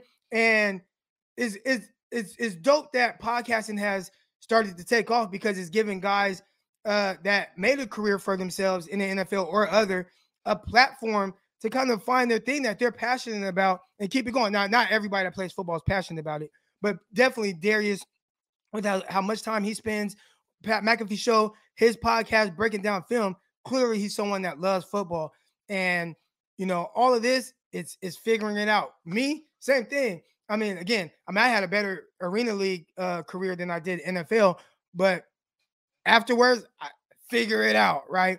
And uh, you guys have been a big part of that, helping me kind of you know figure it out and and give me kind of a platform. So uh, this has been dope. It was dope having him on. It was dope having him if you go back in the videos or ways back from like the summer, I had Darius on and he touched on more of just his process and you know playing with Tom Brady, getting cut from the Packers. You know, here's a second round pick, and that's not something that you you you see happen often. And and he had to kind of find his way in the NFL. You know, having that adversity strike early in his career. We spoke about about all that. So if you want to know more about Darius and kind of his uh his path to you know where he's at now and where he's he's heading and trying to go. Make sure you guys tune in. Maybe I'll, I'll try to put the link in the description. But um, like my guy Marquez says, man, uh, turn those likes up, baby. Turn those likes up. Appreciate everybody sitting here right now. But here we go, man. We get into all the callers. I got four people here now waiting to come on. I, I gotta start with Pie Nor because I know he's gonna come in hot and spicy. All right, so here we go. Pioneer, the floor is yours. Yo, Croc, hey, great business move, man. Great business move. I get it. this, this is, hey, you, you you're almost up there with Grant Cohn as far as uh gaining traffic now. So no, no, no, no, no, okay. I got I, have had about 500 people in here live. I, oh, no, I clicked no, no, on a, but, a Grant Cohn episode, stream the other day, and there was like 2,600 people in there. This episode's gonna change the way the channel is. I, I can guarantee you that. That this one and and uh, yesterday's. Yesterday I was not able to call in, but uh, shout out to Roscoe. I I get it. Like okay, as far as like your stance compared to my stance, obviously, I would say we we we definitely disagree, right?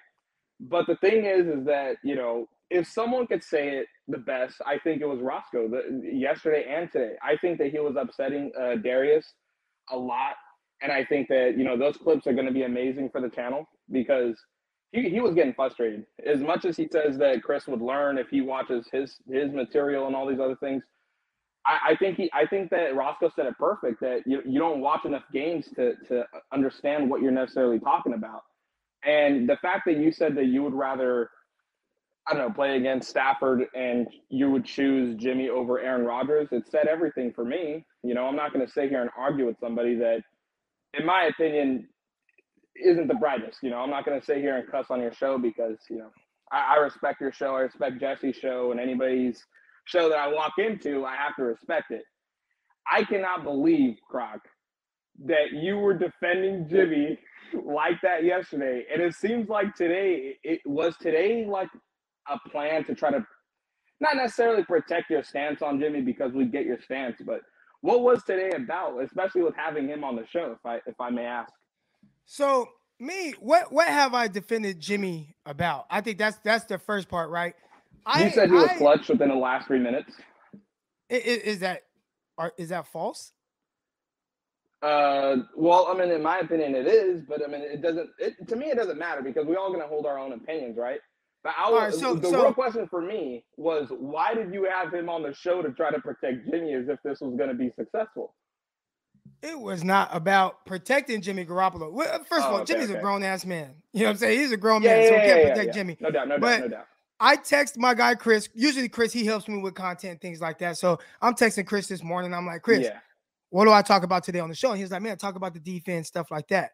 I'm like, all right. So okay, okay. anybody that saw the original post that went up, like as far as the show about to start in 30 minutes or whatever, I'm pretty sure Mm-hmm. what they saw was defense wins championships. And I was going to talk about the defense and all that good stuff, right? Mhm. Um, and then I go to Twitter and I see my guy Darius Butler on there, and he posted a video of Jimmy Garoppolo, and he was talking about Jimmy, uh, you know, like leading and stuff like that. And I'm like, man, this Jimmy has been the polarizing pro- uh, topic in not just on this show yesterday or whatever, but just in general, right? Like it's been in in the media right now, like they're talking about his performances or another. So if he he could have been on there saying Jimmy sucks, and I would have brought him on. He was on Yeah. there saying he liked Jimmy, but I was going to bring him on because he has a stance. He played in the league. He he has an opinion from an outsider's perspective, and I thought that that would Mhm. be somebody good to kind of have on. So that that was Okay, why okay.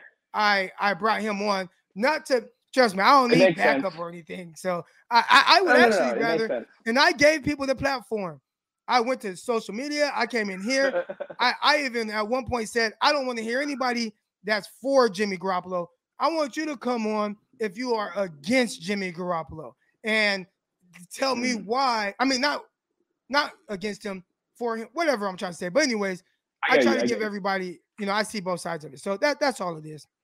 Okay, so so whenever I'm looking at this whole situation, which I it, you realize you threw me a curveball, Croc. How much times have I came on here and I crapped on Jimmy, and you never really? I'm not saying you're not scared to push back at all. I get that, but I was shocked that you never told me anything like you did yesterday. Whenever everybody was calling yesterday, like you know Jesse and Chris and whatnot. So I was just like, dang, like I really wish I would have called in. You know, it was like I was shocked that you were defending Jimmy like that because I mean you can have that stance. I'm not saying that you can't. Obviously, you're a grown man. I'm a grown man. So the thing about it is that it just took me for the biggest curveball because I think when I think of you, bro, I ain't gonna lie. I hold you in, in a highlight along with Jesse, along with Vish, along with uh, others like uh, Splash Cousins. You could say too, right? So when I when I thought of you having that stance, I was just like, "What the hell is Croc saying?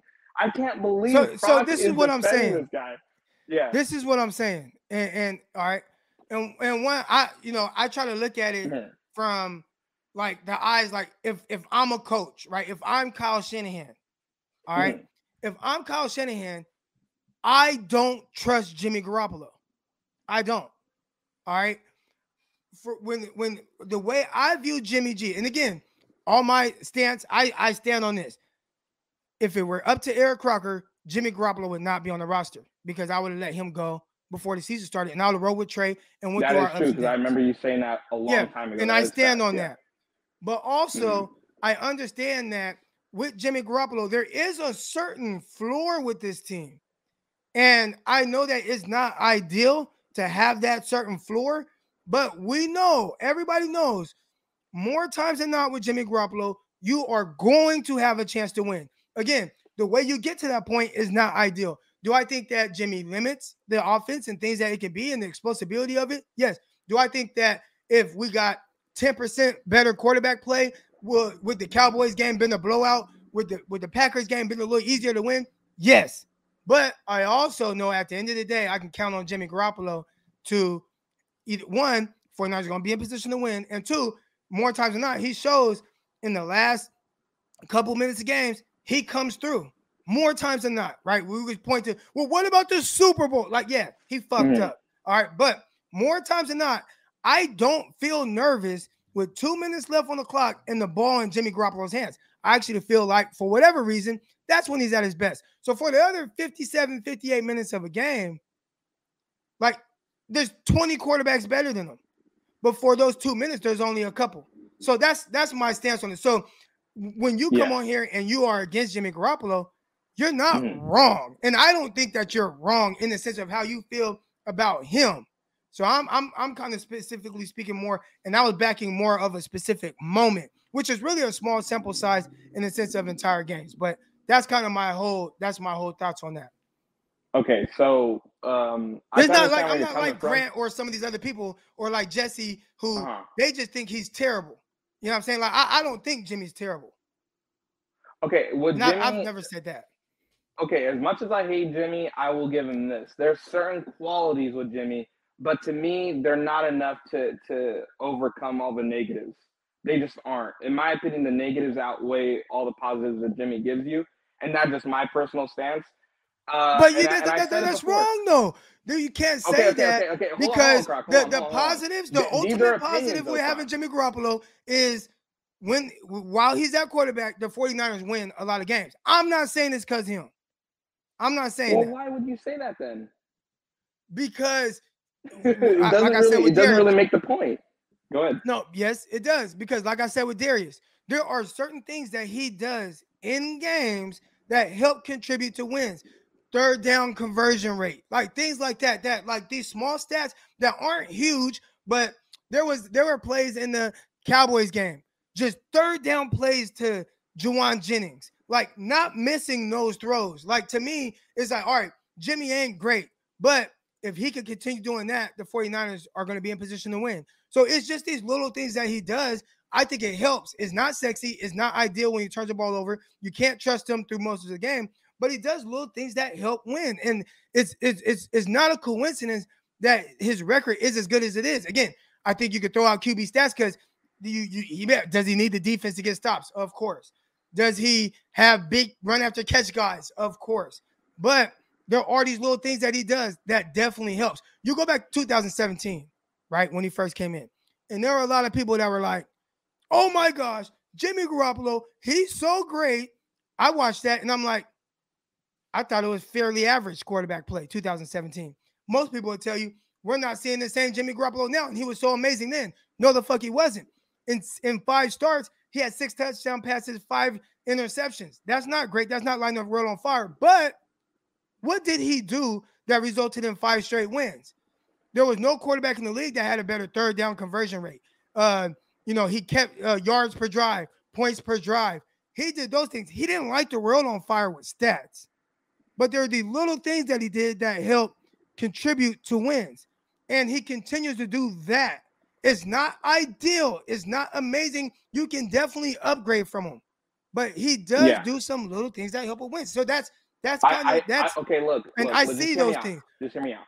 Okay, look. Whenever it comes to Jimmy, right? I, I'm at a point with Jimmy. Listen, it's been so long with this guy already. I, you're gonna have your stance about Jimmy. I'm gonna have mine.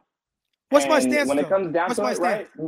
Hold on, hold on, partner. What's my stance Well, on I could paraphrase your I could paraphrase your stance, but I don't know if you would agree with it. I think that your stance is that listen, Jimmy's not the best quarterback, and he does have good qualities that everyone's overlooking, and that doesn't necessarily make him as bad as people seem to be. That's what I think your stance is. I think that it's a fair stance when I try to paraphrase it. I'm not saying that's your exact stance. I'm just that's just how I'm taking it. But understand where I'm coming from, and probably the majority of everybody listening. Maybe they don't agree with my stance either, possibly, but this is how I take it. Listen, in my opinion, he's a mediocre quarterback who, if he was in a different system, Croc, these qualities that you're talking about wouldn't translate to another system. They would not translate if he was on the Bengals. As much as they have good weapons over there, the blocking and the defense wouldn't carry him as much as this team does. If you're talking about another team with Jimmy Garoppolo, I would love to see how successful they could be with Jimmy. For you talking about all these great qualities that he has, I understand it. You think that he's clutching in the last three minutes. Let's just let, let's just agree to disagree on this point. At the end of the day, i- i- here- here's what I want to end with. If you are in favor of Jimmy for all for for the low percentage of you guys, and for us that just I think there's three crowds. There's the Jimmy crowd, there's the Trey Lance uh, crowd, and then there's the you know we, we just want to win crowd, right? I think that there's three crowds for the majority of, of this this whole fan base, right? I think that within our fan base, what we all need to agree upon is this: we want a Super Bowl. Okay, we we we don't just want we need that Super Bowl because we can't have this Jimmy era be for nothing. As much as I hate Jimmy, I can't let him walk away with him not getting us a Super Bowl. That's why, in my opinion, when I told, like, even when me and Roscoe would talk about it, right? I would think that personally, this is a wasted season if we don't get a Super Bowl because one, Jimmy's more than likely not going to be here next season. He's not. So what? You think I'm just going to let him walk away, you know, without a Super Bowl win? I'm not saying that he's going to be the reason why we win it, but I'm just saying we have to make sure that this was for something. The, when you think of that 20, what was it, the, the 2012 team, right? That team, Yeah. you don't look back at and say that that team right there was, oh man, like, you know, that wasn't a wasted season. That was a good season. No, it was a wasted season. You didn't get it done. And now we're stuck here with five Super Bowls still, wondering when's our sixth. The same thing with 2019. To me, that was a wasted season too. I get it. People want to sit here and say that it, it, we're happy because we, we made it further than what we did, than what we thought we were going to uh, go. But at the end of the day, no, these are wasted seasons. If you can't get the job done, you have wasted our time when you could possibly have gotten the damn Super Bowl already. To me, that's what I'm about.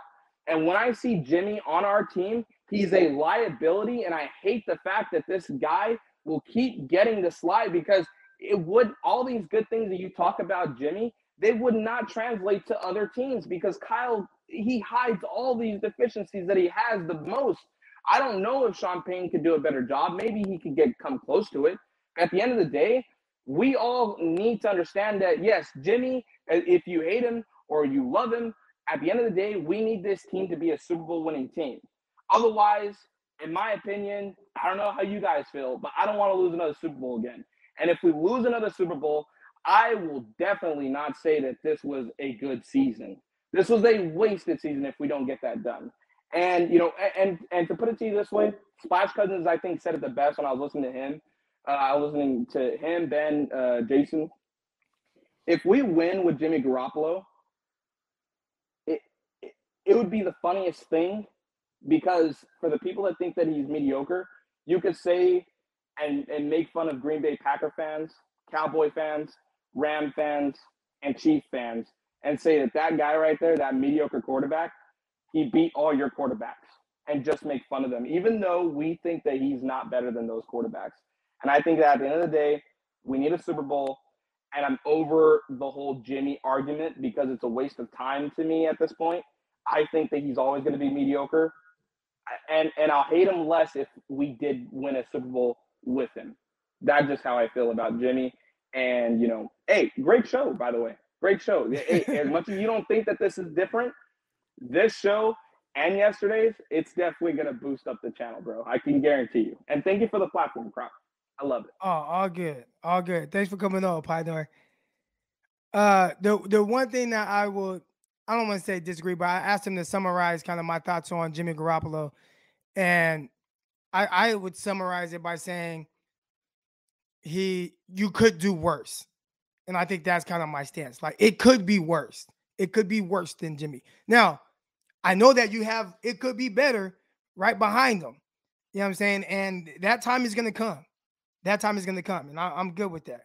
I know it's coming, but I do know right now what Jimmy gives you, it, it could be worse. And I know from a statistical standpoint, it's like, could it be worse than that? Could it be? I think we kind of got it with Jimmy Garoppolo. It's like, man, it's the playoffs, NFC Championship game. Throw the numbers out the window. Just do what you got to do to win, and get him get him out of here. And he's going to be gone. I don't think that there's anything Jimmy Garoppolo could do to where he will be a 49er next year.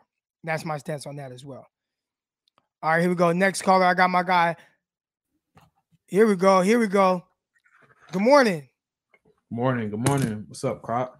I, I know it's not morning for you, so I had to make sure I got you on. I know you're Hmm. listening. You're Japan, right? Yeah, yeah. It's uh it's one o'clock. It's one o'clock in the morning here. Damn. Okay. Yeah, I had to make sure I got you on. Yeah.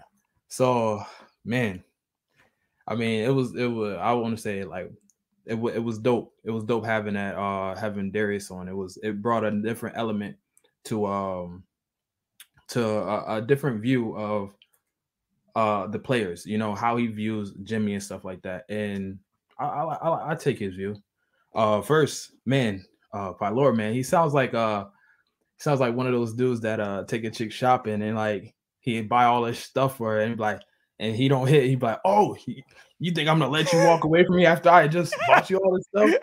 He's, like, he's got a little, he's got a little uh, uh freaking uh possessive issues. But anyway, I can't stand some. Everybody's gonna have their uh their opinion.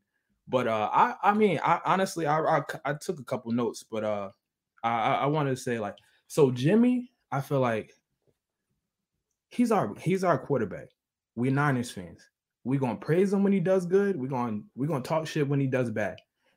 That's it. Right now, that's his and I feel like everybody has a, a role, right? Everybody in this team has a role, right? Jimmy is a role player in a star position because he, he he's not the star of the uh, of the team, right. but he's that person. But he has that role. He has a role that he plays, and he plays. It ain't the best, but it's gotten us to this so, point. Do you think what the, the issue is? People want him to be the star player when that's not what he is. So they kind of they kind I, of I talk down on the role player that he is. Right. They just I feel like they want him to be the star when he's not. That's not him. He's not that's not his game. His game is I'm a I'm gonna be great on third downs. I'm a I'm gonna get get rid of the ball and and you know I might fuck up, but but I'm gonna keep you in it. I'm gonna keep you in it, but I'm gonna keep the other um, other team in it.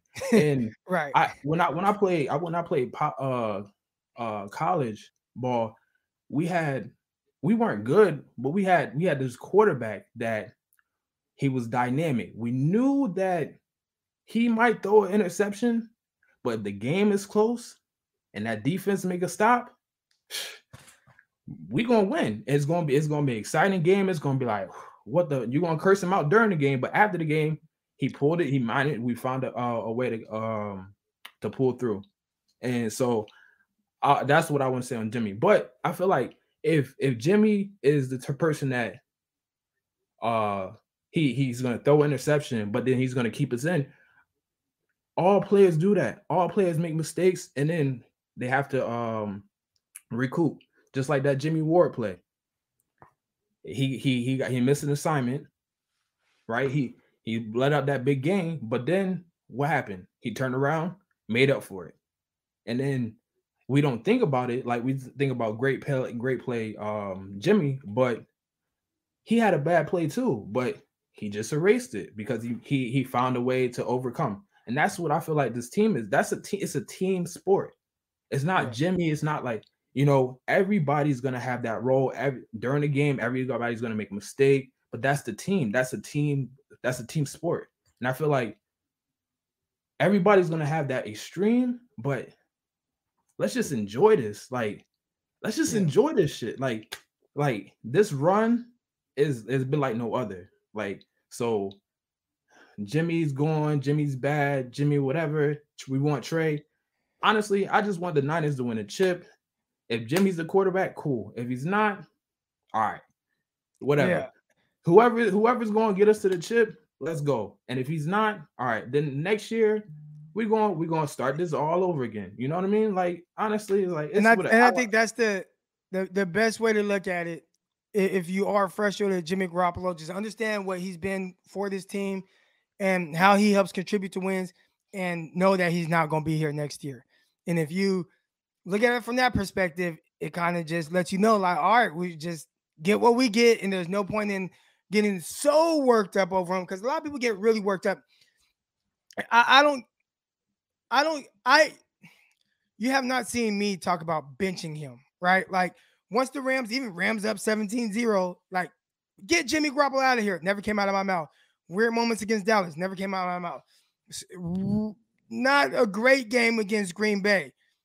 Bench him, never came out of my mouth. And I saw other people no. saying that. To me, I understand what he what he is and what the assignment is, and just get us through these games, whatever that looks like.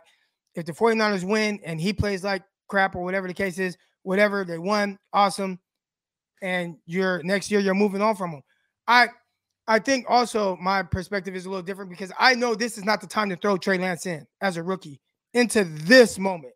Like it, it's not that time. So that's just kind of my opinion. But I appreciate you coming on. I got a bunch of callers, so I'm gonna get the next callers on. I appreciate it, Croc. All right, bro. Here we go. Next up, I got my guy Eddie V. Eddie V. Good morning. Good morning, Croc. Can you hear me? Yes, sir. All right, man. it's been a real good show today. So good job bringing Darius on. Uh, keep that going. That was a, that was what's up. Um, all right. So a couple of things I want to say. So I, I'm I'm in line with you, right? You're thinking I would have gotten rid of Jimmy, and I would have, you know, since we had invested so much in getting Trey, I would have gone with Trey. Been saying that since the beginning of the season. But I think what people have to understand is, is there was a shift. There was a shift. Kyle might have thought about going to Trey uh, full time, but but once that team got on the run, I was out of the question, right?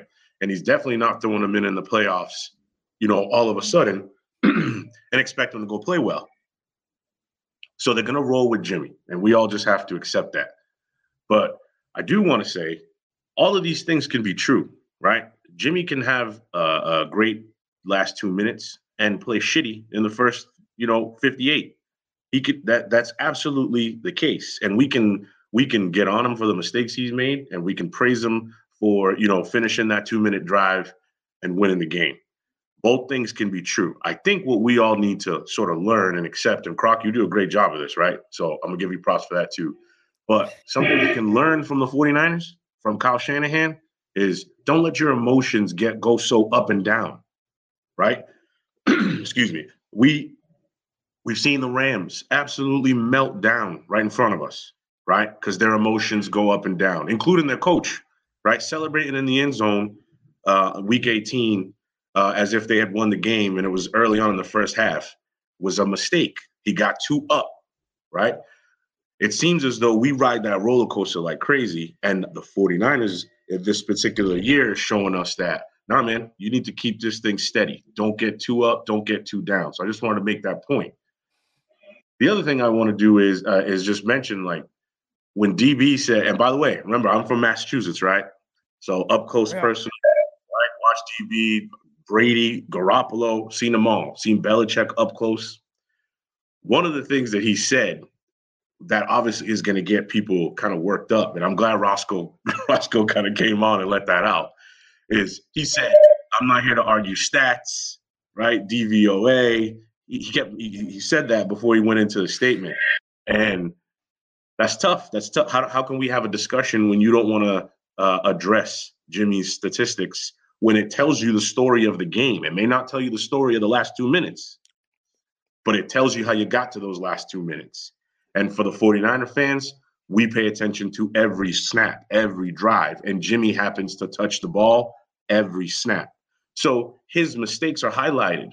You know what I mean? He, he's the star, he's the quarterback, he's the highest paid. All of those things factor in. So when Jimmy makes a mistake, it doesn't necessarily equate to Jimmy Ward missing an assignment and making up for it. Jimmy Ward specifically has made plenty of plays to sort of balance out the mistakes he's made because it's very few and far between.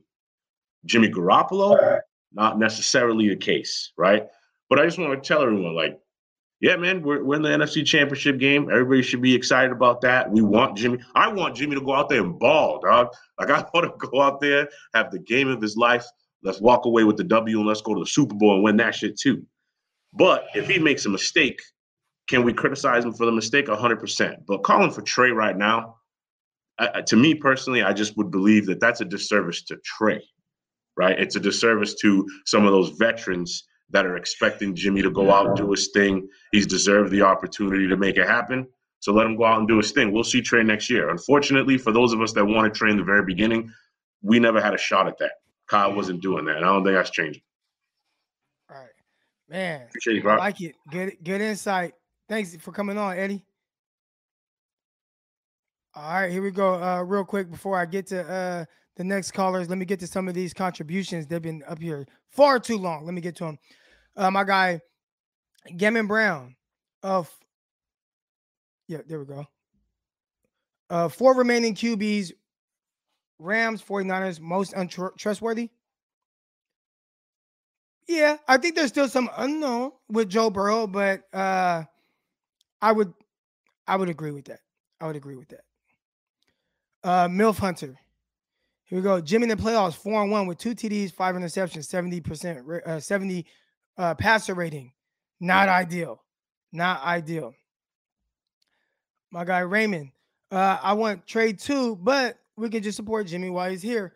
It's about the Niners ultimately, and I agree with that. And you know, I think the frustrations are just watching watching Jimmy Garoppolo and what it looks like, and and knowing it's just that uneasy feeling. And guys, I can defend certain aspects of his game, but trust me, I have that uneasy feeling just like y'all. Trust me. Uh, even if for even if the Super Bowl, even even when the Super Bowl, Jimmy G is still getting trade, just like 2001 Baltimore Ravens Trent Dilfer. I agree. I've actually been calling him Jimmy Dilfer. Uh, I think you could ultimately the, the, the goal is to win. I think one, you have to factor in what they gave up to get Trey Lance, so they're going to get the, kick the ball on that at some point as well. Two, the contract, twenty five million dollars, they can work around it if they really want to have him around, but they'll probably use that money to build around a you know their young quarterback. You you know between the 25 millions there there and the inflation of just the cap space in general, we're talking probably about 50 million dollars that you're getting. And that's only going to help build a lot of pieces around your young guy Trey Lance.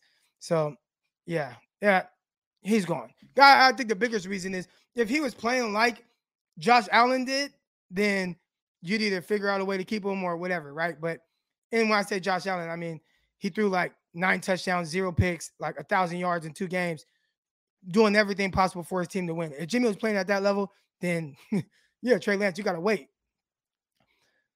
Uh, Grant Cohn, it took an act of God to win in Green Bay. It did an act of God from the special teams unit. It did, it did, but it also took an act of Jimmy Garoppolo, you know, completing a couple uh, passes down the stretch, guys open, right after catch, all that good stuff. But again, uh, there was some contribution from him there. There's some contribution from him there. All right, here we go. Let's get to some more callers. Uh, we got one, two, three, six guys lined up. So I don't know, you know, and typically we go to 10. We're way past 10 right now, or not way past 10, but we're past, and when I say 10, 10 central. So uh, you know, you know, talk about your your give me your take and everything, and and uh, and then we'll get to the next caller. So here we go. First up, we got my guy Keith Murray. Keith, good morning. Good morning. What's up, man?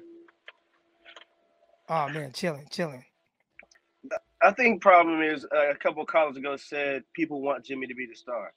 No, people just want Jimmy to be solid, like Dilfer. Don't throw picks in the red zone. Like uh, he he has a tendency to put out fires that he starts and then say, "Oh, I have Yeah. a big drive in the fourth quarter." How about don't throw that red zone pick in the first half? Like I remember watching that Tennessee game and it was quiet. We had that building shut down. We're in the red zone. We're up ten nothing, and he throws a pick and just gives them life. Same thing in Dallas. Like we don't. I don't want him to go throw for 500 yards and four touchdowns. I just don't want those mistakes. You know what I Right. mean? Like you got two TDs, five picks. How about two TDs, two picks, or whatever? Like those mistakes haven't cost us yet, but they will. And he threw two or three against Green Bay that probably should have been pick sixes. Hold on, I gotta push back a little bit because I Okay. agree. In theory, hey, you play like that, it's gonna bite us in the ass, right? Like that's that's logical. That's very logical, and I Right. agree with that. Like that would be my mindset too. But so far, the 49ers have been they've proved that they can win in spite of Jimmy's shortcomings. So But I do think in not theory make you're right. non-shortcomings. It's still our shortcomings. Just because I got a knockout punch or a great defense, one of the best defensive lines in the league that can hold Aaron Rodgers to pretty much no points after a half, that doesn't mean that's the way to get it done. And I'm not No, no, telling no, him, like no. I said, don't. It's, is not ideal. Like I'll be the first to tell you, the way that Jimmy Garoppolo quarterbacks his team is not ideal. I think Kyle Shanahan understands is not ideal, and for those reasons, that's why I'm telling people he ain't coming back next year. Like he's not because the way you have had to win with him, especially in Right. these big games down the stretch, is not ideal. But this what the circumstances are. And we do know that. I mean, at the end of the day, 49ers are winning. I get what you're saying, though. I get what you're saying. Sorry to cut you off. Go ahead.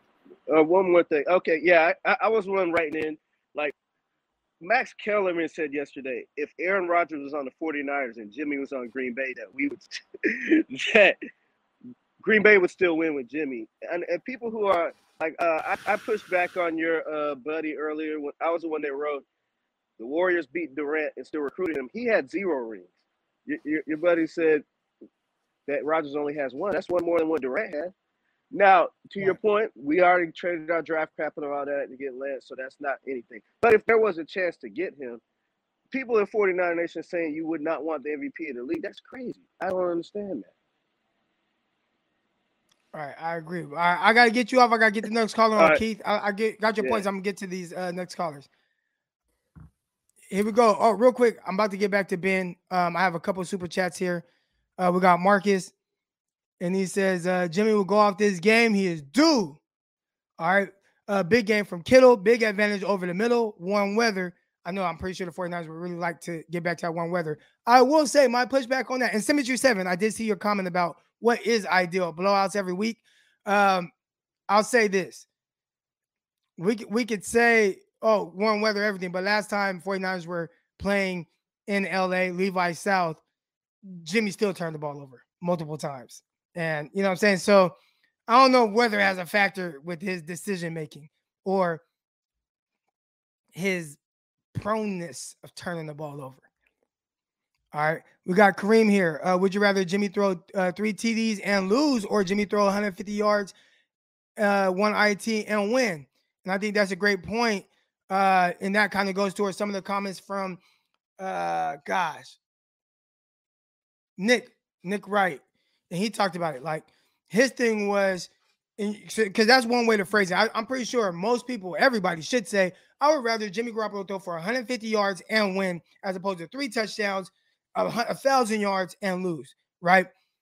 But I like the way that Nick Wright phrased it because he said, he said, who did better at their job, Josh Allen or Jimmy Garoppolo?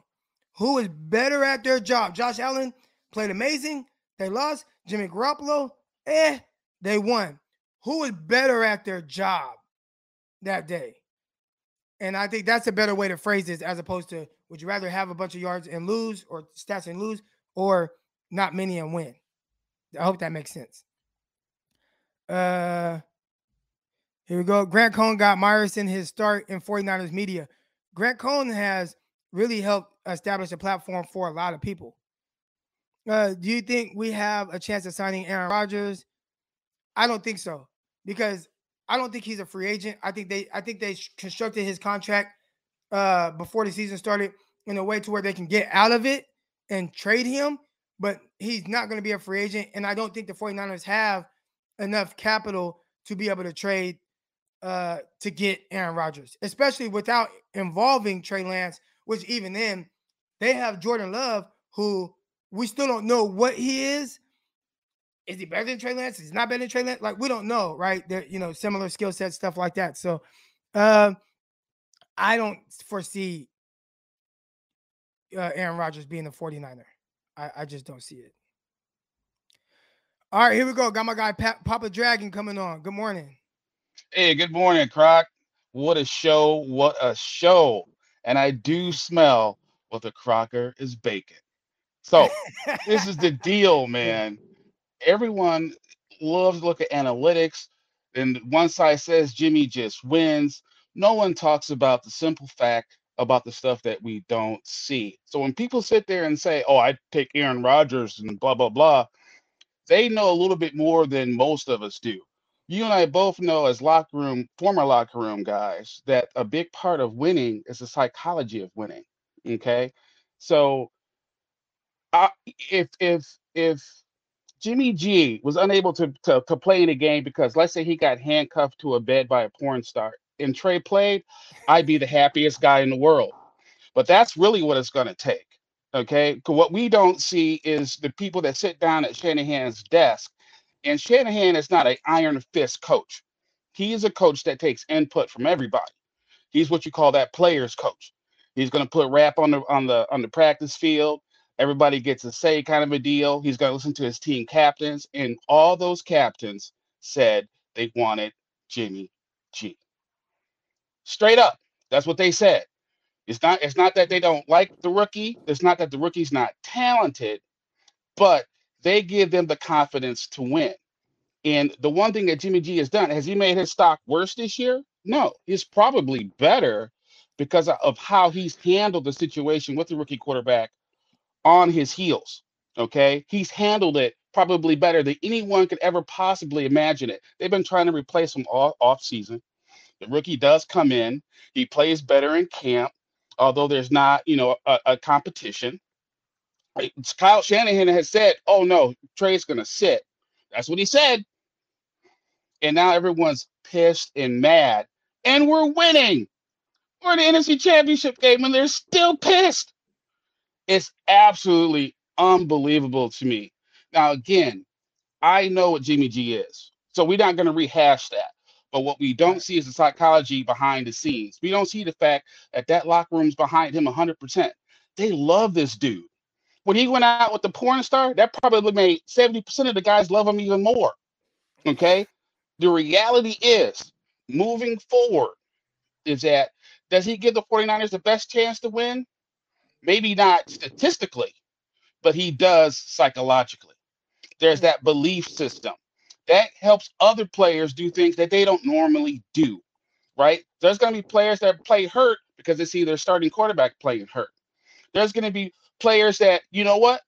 You know, GBG can step aside for rookie for some plays. I can step aside. Okay. And that's been the whole situation there. They've done a great job with building a very, very deep team. But again, the psychology, the, the psychology of winning is a psychology of belief. It's that's what it is. You don't know what you have in Trey Lance. There's no there, there's nothing to believe in there. But if you see, okay, well, this guy was with us to get to the Super Bowl, they don't sit there and say, oh, Jimmy got us there. They're saying, hey, Jimmy led us there because he's a leader, right? He's the leader of locker room. Now, you and I both know that Jimmy G's a meathead. He's a meathead. Okay, he is basically a gunslinger in a game manager's body. Okay, and if he would smarten up, maybe we wouldn't be so angry at him right now. But expect this expect the 49ers to have a strong chance to win with him, but also expect Jimmy G to turn the ball over, to take an unnecessary sack, to have a stupid butt fumble. All that stuff's going to happen, but also expect him to leave the field calmly, with a smile on the face, with the belief that I got this. We still can win this. We're still to win this. And that belief goes through every single player on the team, all the way down to the damn kicker. Because after the game, where was Jimmy G at? He was like, see, go, go, after Packers. You see what I'm saying? yeah. Jimmy G is throughout that. And I'll say one other thing before I let you go. If Jimmy G was on the Patriots, which I think he's a perfect fit for, you know, he doesn't turn the ball over when he played for the Pats. He doesn't. I think the Pats would still be in the playoffs right now. They'd be in the NFC Championship game if Jimmy G was their quarterback. Period. Not saying it's because he's that good. What I am saying is that Jimmy G, if he has a strong coach that coaches him hard, and we all know the Patriots coach their players harder than anyone in the league, I think that Jimmy G would be probably what you would see in a system quarterback. And that's what Butler was saying. A system quarterback keeps the system going. You keep your system consistent, you'll win consistently. Yeah. Right? A big ball player will make two or three big plays a game, but can still lose the game because there ain't no system there. He's got to go make a play. He's got to make a play every game. So you look at what happened with Josh Allen, that's exactly what happened. Imagine if they had a system that was based on a run game where they didn't have to depend on Josh Allen to make runs, to make throws. They might still be in a big game right now. You see what I'm mm. saying? But if you have a system and a system quarterback, he will win more consistently. Now, Tom Brady has won more Super Bowls than anybody, but didn't he win like four of those Super Bowls by combined 12 points? Yeah. What does that sound like? Oh, last two minutes of the game. How are they going to get down there? Field goal. And that's what the other caller was basically saying. He's basically saying, hey, look, this is what you're saying. Look, if there's two or three minutes left to go in the game, and we need a field goal to tie it or win it, I'm very confident Jimmy Garoppolo in that particular situation because for some strange reason, some strange that cape comes out and he starts making all those throws. But there are a lot of different dynamics there. Defense is playing differently. Uh, you know, all of a sudden now players aren't dropping balls. And again, I'm not defending Jimmy Garoppolo. Like I said, I hope he gets chained up to a bed tomorrow and we don't see him ever again. But the reality is, is that that locker room is behind him 150%. So that's why it doesn't matter how mad some of these people are. Oh, oh we, we don't win a Super Bowl. Oh, oh, it's a failure. Yeah, okay, it's a failure. Let's fire everybody. Let's start all the way over. Now, what we all should be thankful for for Jimmy G is that for a long time in San Francisco, they had the best locker room in sports. That's because they always believed they would win. And before he got there, we were scrubs. The Yorks have taken everything we loved about this team, crumbled it up, and wiped it with their butt and cashed a check. Okay. When he came in here, he helped create a locker room psychology of winning. And we should be thankful for that. We really should be. Despite the fact he's a bonehead and he's a meathead and he makes a lot of mistakes that he probably shouldn't make, we have a locker room that believes they can win every Sunday. So when people were saying fire this person, fire that person at two and four, I said, look, if you look at the whole game, Jimmy's not losing these games. They're making mistakes. They're missing a block here. They're dropping a pass there. There's a penalty there. There's a holding here. I'm seeing a lot of stupid self-inflicted mistakes. I'm like, they correct the mistakes.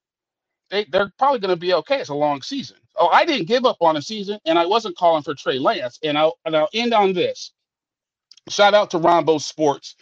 I hosted a show once with Rombo where we did a fantasy draft and we looked at the draft. He said, Hey, would you do a fantasy draft for me? Because I used to work in NFL circles. So I said, Yeah, I'll do one. So I did it. And I went and I looked at all the quarterbacks. Trey Lance wasn't even on my radar on my radar when I started looking at players. But when I looked at the tape, and I looked at a lot of tape, okay, I'm like, this kid is the best. He spent the most time under center. He's smart. He called his own protections. He's got a rocket for an arm. He could run. He's smart. I'm like, holy crap! It's like Peyton Manning's brain on Cam Newton's body. I'm like, that's the guy. And I, he wasn't even on my radar. So I put Trey Lance in my fantasy draft. And what I saw when he played was a player who wasn't ready. Not because he didn't know what to do, but because his instincts are all wrong. He was still playing like he was in college, trying to run over people, trying to engage hits, missing drop downs, he's got to get the short game because the offensive line is built for the short game and running. He's got to learn the short game of football, throwing the ball in the tight windows, throwing it short. That is what Jimmy G's elite at. Okay, that's what one area he's elite. Where Trey Lance is elite, throwing outside the numbers and down the field. Once Trey Lance gets the nuances of the short game, it will be his job, and I believe he's there. Because I also said, well, Trey Lance will make the biggest difference on the, on the 49ers this year will be as a scout team quarterback because eventually he'll be hard to stop. And you've seen it before too. When you see someone who's supposed to be a role player at practice and he's tearing up everybody else, all of a sudden the coaches are like, "You might have to give this guy some actual starting time." And that's what's going to happen with Trey. And I do think that he's probably there, but there's no way that you can pull the psychology of, of winning rug off from under the entire team, thrust the rookie Right. in there, and say, "Go win." It's just not Right. going to happen. That's going to doubt will creep in. And what will doubt do for your game, Croc? What does doubt do? It's not good. Not good. Doubt, doubt is not good. Doubt is God. Now I'll end with this. As one of my favorite players of all time, I think he's top five because you had to deal with him four downs. Deion Sanders. What people didn't see with Deion was how much he studied. He had incredible physical, God-given gifts. He had speed. He had attitude, but he also had not just confidence, but he had smarts. And it takes all of those things to be one of the greats. And Jimmy G will never be one of the greats. But where, what he is great at, he is great as instilling the belief of winning amongst his teammates and confidence. Yes, sir. And that's where he's invaluable. And I want to end on one last thing. Lowell Cohn said, if you want Trey to start, you have to get rid of Jimmy G. You got you got to cut him. You got to trade him. They couldn't do it. That's why he's still there. they couldn't do it because they ruined their psychology of winning that they built for the last five years. So hopefully that helps some people. Don't be so mad. We may not win the Super Bowl. We may not. Okay. But you do have a winning football team that is poised to win for many years to come. Yes, sir. Man, I appreciate you All right, coming on, Croc. Papa Dragon, dropping that You got it, brother. Let's go. All right, you have a good go. one. You too, man. All right, here we go. I got one more caller. He's been very, very patient. Saved the save one of my uh favorites for last. Uh, I have a couple contributions here. One contribution, one comment that I wanted to uh, get to. Since when did gunslingers not throw touchdowns? Please stop calling him a gunslinger. He is the uh he has that interception to be called. He has the interceptions to be called a gunslinger though. Um I think there's there's an issue with Jimmy Garoppolo.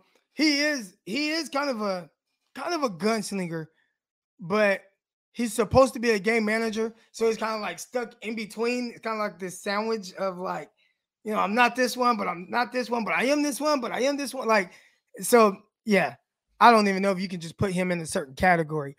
I do think that the, the, the way he lets it rip, it there is some kind of gunslinger mentality to it. But I when you think of gunslinger, think of Patrick Mahomes, you think of Matthew Stafford, who will force things and try things and and and they'll have their turnovers, but then also there's a there's typically when you give somebody that gunslinger title, there's typ- typically a much higher payoff. And I think you're missing that from Jimmy Garoppolo in a sense of uh, from a statistical standpoint. I'll say that. Uh, and one other comment I wanted to get to uh, Corn- Cornelio. He says, Trey Lance this bad?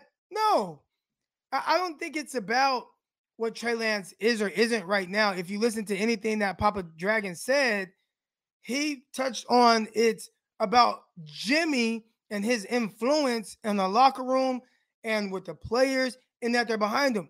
Trey Lance, he hasn't really had the opportunity to truly, to truly get guys behind him. Has he played in a couple games? Yes. I'm pretty sure guys like Trey Lance. But right now, most of these guys that we're seeing right now, they've been with uh, Jimmy Garoppolo for years. Most of the guys that you hear speak out about Jimmy Garoppolo on his behalf, they've been with him for years. We're talking about four or five years then yeah. So you're not going to have a rookie be able to come into the situation with that guy on the roster still, Jimmy Garoppolo, and be like, oh yeah, you know, hey, Jimmy, we've won a lot of games with Jimmy Garoppolo. We've been to a Super Bowl with Jimmy Garoppolo. We've been in big games, whatever, whatever. But now throw this rookie in and he's only started two games. No, they're not going to be behind that right now until they're forced to be. So when they are forced to be in the situation where they got to back Trey Lance, trust me, they will. They will. But and, and, we saw that right when Trey Lance when he started against Houston Texans. What were they saying? They came out, hey, we've seen tremendous growth from him. He's gotten better at this. He's even improved as a practice squad guy.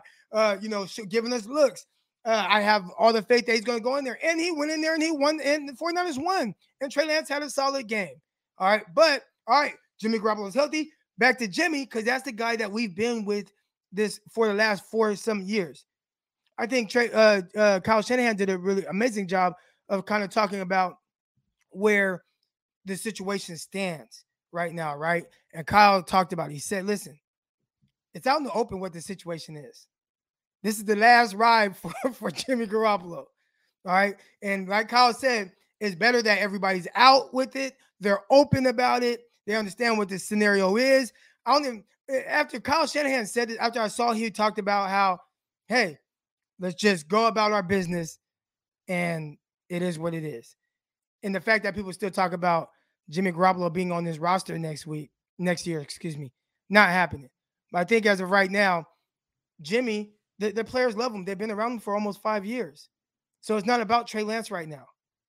It's about them knowing who Jimmy is and the wars and battles that they've been in with him. Don't worry, it's coming to an end soon. All right. But hopefully not until the 49ers hold up that Lombardi trophy. Here we go. Got my guy Ben Meyer. Myers coming on. Myerson, excuse me. What's up? No, you're man? good, Croc. Uh, I'm doing good. How are you doing today, man? Oh man, doing awesome. Having a long show. We've been on here two hours. I'll see how many people stick to that. But uh, you know, always good. Always good to uh hear the voice of everybody. How my guy Darius come on, and now you get to end with you. Well, and hey, Hold also shout out, Somebody Yeah, said no let's go for it. mustache, so I think they might be a little upset about that. man. I I I got a haircut. I, I just you know I, I went down to bare minimums. I just you know cut all my hair off. So uh, yeah, I'll grow it back out at some point. But uh, no, this is what I'm sticking with for a little bit. Uh, well, how about this? If- Hey, if the 49ers win a Super Bowl, I'll go full mustache for the offseason just for you, Croc. Uh, Yes, sir.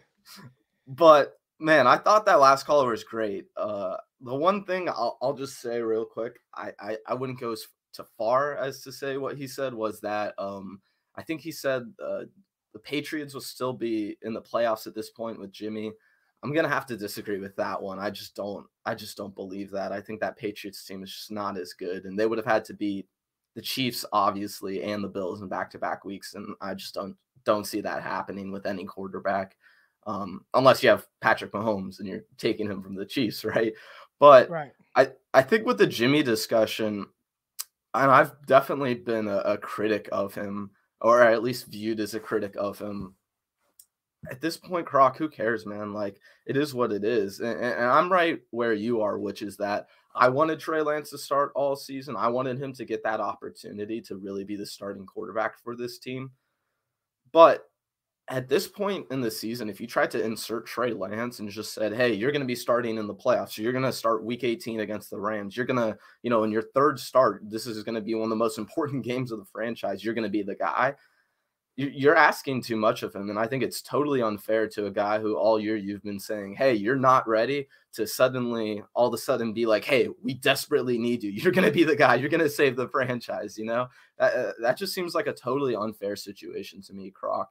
Right. Uh, but I, the the thing I wanted to talk about is the Niners defense with you because you and I had a really interesting discussion about a month ago, all about the corners and how they value the position, what what they spend on it. Um, and I'll just come out and say I was I think I was flat out wrong about Ambry Thomas in specific, and not in not considering how much he could have gotten better and how talented he really was. Look, he wasn't the guy I really watched, and I think when we talked about it too, um, you could kind of sense where I was going. That I felt like the team should have just maybe taken guys higher. You know, for that premium of a position, you want to get the more premium players, and just with the way the draft goes, taking that those guys that position higher, it's just better. Usually, it works out best. But I think what's been great for this 49ers team um, and you tell me if you think I'm wrong, Croc. And I think the reason that I'm, I'm not going to stop believing in them until they fail is because they're peaking at the right time. Yeah. I, I, I think you look at, you know, the offense, it's been a little up and down lately, um, but they can have their games, right? You look at what this defense has been doing specifically, obviously, the, the front has just become elite. It's the best front seven in football, I think, right now. And I think what DeMeco Ryans is doing, if he doesn't get a head coaching job this offseason, he's going to get one next offseason. He's that great. I really believe in Yeah. him. And also, I, I think, you know, I talked about the front, but but Croc, I feel like their coverage, it's as good as it's been all season. I, I really believe that. I think really the one person who's just starting to worry me now is is actually K'Waun out of anyone. I, I think K'Waun's great at run fitting, um, and he does some things very well, but do you, I, you know, I, I see him getting killed on that slot fade. Obviously, that's such a tough thing to cover. Um, but in, in terms of coverage, if they have all the guys that they want to have, Moseley, Ambry, and, and they play K'Waun in that nickel, um, I, I feel like this is the best defense in football. Do you think I'm wrong, or is this an overreaction? Or, or I guess my thing is that this defense is trending in the right direction at the right time and all their issues that they may have had earlier in the season where they were getting those PI calls constantly early. Um, a- and, their front wasn't as dominant, as disruptive until they moved Arik Armstead inside and then moved Arden and Key in and out and the way they have been. I, I just feel like they're figuring everything out right when they need to with this team. Yeah, no, definitely. Uh, they're getting in the groove. There is one thing I want to touch on. K'Waun Williams. Yeah. Running vertically with routes has never been a strength of K'Waun Williams. K'Waun Williams typically is solid underneath. And I, I've said that as long as he's been a 49er. And if you look at this, like he's made some impact plays in key moments. Um, there was a play the Dallas game, I mean, he caught the, the pick. Dallas game, the interception when he made that pick, and that uh leading the points. That was big time. There was a play on the Packers' last drive. I believe it was second down. He had a big pass breakup near interception there at the end of that game. So, you know, he makes plays here and there, and there's some things that he does. I did a a, a film study with uh, Coach Voss last night. If you guys go to Coach Voss's YouTube channel, you want to know about 49ers defense. If you want to know anything about the intricacies of it and some shit that's even way over my head, go to Coach Voss's YouTube channel.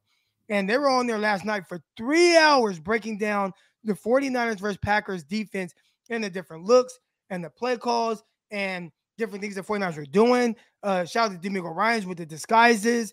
Uh, you see some coverage bust. You see some things, and I talk about it from my perspective. I'm looking at the coverage bust right before halftime, the big play to, uh, to um uh, Aaron Jones. And, you know, a lot of people are like, Jimmy Ward. I know from what I was told, because you had a tight split by the receiver. I believe it was Lazard. He ran an in breaking route. Uh, so as a corner, typically I'm taught second guy through my zone. I have to run with that. So once Lazard goes away, anything that comes now, I have to carry that. So I Right. think it was Dontae Johnson, but I don't know. You don't know what adjustments the 49ers were told. But if you want to know anything about the defense, man, going to that. And then there's another thing I want to touch on real quick. Um, you talked about uh, Ambry Thomas. And I Yeah. think sometimes what's hard for fans, and you know, I, I even see that as you were talking about him, and you're like, man, I just didn't see it or whatever. And I saw some people that are like, oh yeah, I called him a bust. I don't think that there's any way, unless you just see a guy that just flat out can't play, there is no way you call someone a bust after their rookie year No. or even during their rookie year, in the middle of their rookie year, or after just them playing for two starts. Guys, rookies, their heads are spinning. There's a lot that they're learning. It's a different game, it's a different speed. And there there has to be that like uh, opportunity for them to adjust and, and make changes within themselves. At least give them their time in the NFL, see where they need to improve, and give them an offseason before we start throwing the bust word around Yeah. um, is you know even to say like Trey Lance, the improvement that we've seen from Trey Lance from his first start, which even in his first start, I saw a lot of good things because that, that's Yeah. what I'm looking for early on with guys, especially rookies. Rookies, I'm just looking at okay, do they show me some things that tell me that they can be who I think they can believe from a skill set standpoint? And I thought even in the in the Cardinals game, he showed me that. But Yeah. I saw so much growth from that game, even to the way that Kyle Shanahan called plays for him against the oh, Texans and some of the things. Are there areas where he needs to continue to improve? Of course. But he's a fucking rookie, and that was his second start. And it's just like for people to write off these guys and say what they are or aren't after very limited playing time and small sample size in NFL, playing against grown ass men Yeah. a 21 year old Trey Lance playing against 30 year old, 31, 32 guys that are seasoned vets and expect them to perform at certain level. I mean, it's just, it's a little unfair. So people writing off Ambry Thomas, the way I saw it was I thought Ambry Thomas did a really good job early on of showing he can play. He's in position. Now it's just like, hey, can you make the play? And we saw later on he started to make the plays. And are there still going to be ups and downs? He could play Saturday or Sunday, excuse me, Sunday, 3:30 in the afternoon against the Rams. And he can have a terrible game. But to me, that's not going to say, well, 49 should just throw him away and just draft somebody to play over No. him. My thought process would be like, all right, we saw some some moments where he can improve. We saw some high level moments. We saw some Oh, game yeah. clutching interceptions. We saw some good play. And then, you know, we saw some bad play. Hey, going to the offseason, figure out what you need to do to get better, and figure out a way to solidify the starting spot at cornerback. So that's just kind of my whole spiel. Yeah, Sorry, I went on well, that whole rant. No, no, you, that was perfect. And I think, you know, since our conversation that we had, I, I'm right there with you in that I don't want them to replace uh, a starter or bring in a guy to start over Ambry or Moseley at this point. I, I think what Right. with what they have with those two guys, they need to stick with it. If, if anything, what they need is a, a really, you know, uh, a veteran they know is going to be available if one of those guys goes down that they can plug in and play and can be a starter, but not necessarily a guy who you want to be your starter, right? I, to me, I, that's the way I see it now with them, at least in terms of team building. Um, my my one last thing before I get out of here, Croc, because I know I've been on for a while and I know you got to get You're out of here.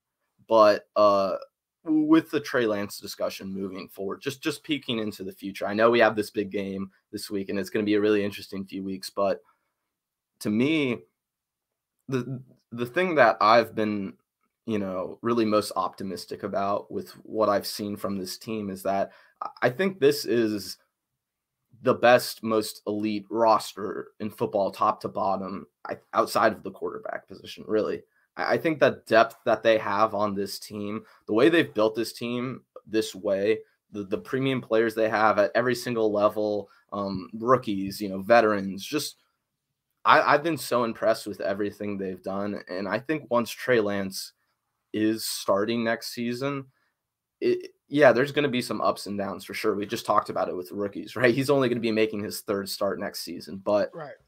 at the end of the day, if, if you want to talk about it from a numbers perspective, because I know people get caught up in some of the advanced statistics with Jimmy, especially in the regular season when the 49ers were winning, people were bringing out all kinds of stuff.